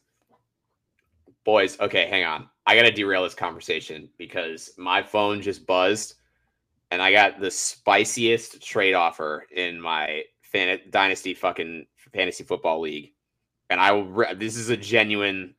I, I gotta. th- This this will be interesting. I want to hear what you guys think about this. This guy wants me to give him Jerry Jeudy, J.K. Dobbins, and a first round pick next year for Juju, Saquon, Clyde Edwards Helaire, a third and a fourth next year. No. Yeah, no, no. You're giving up a first? No. I don't I don't see how he thinks I'm gonna give him Jerry Jeudy and J.K. Dobbins and a first. Like I Put him who- on blast like- right now. like what's Yeah, uh, Wet Noodle Squad, Wet Noodle Squad for my fantasy football league on Dynasty. If you're listening, fuck you. You dropped the ball. This is a terrible trade offer. Yeah, that's I, I don't know like what the big piece of that besides Saquon, but even then, like as much as like you want to Like, I- I offered him- I offered him Jeudy for uh Etienne or whatever the the Jags running back straight up, like one for one. Yeah, Etienne. I feel like that's a fair trade because like I'm assuming a lot of risk with Etienne and Jerry Jeudy's not the most proven, but he's an everyday like wide receiver uh, that's getting Russell Wilson to throw to him now. Like Etienne hasn't played a fucking single game. That is true. Besides, I think one preseason game last year. Yeah. Um, Fuck you, Wet Noodle Squad. yeah, that's a bad trade. Uh, well, before we get out of here, I know this was kind of a longer episode. Once again, thank you, Mr. Dan Dunleavy, for coming on, giving us your time. Really do appreciate that awesome conversation. Really, just the perspective of what it's like to be an NHL announcer. Well, everyone, thanks again for listening. I know this was a longer episode, but hope you enjoyed our interview with Dan Dunleavy. So, for everyone here at the Ball Droppers, thanks for listening. Thank you guys.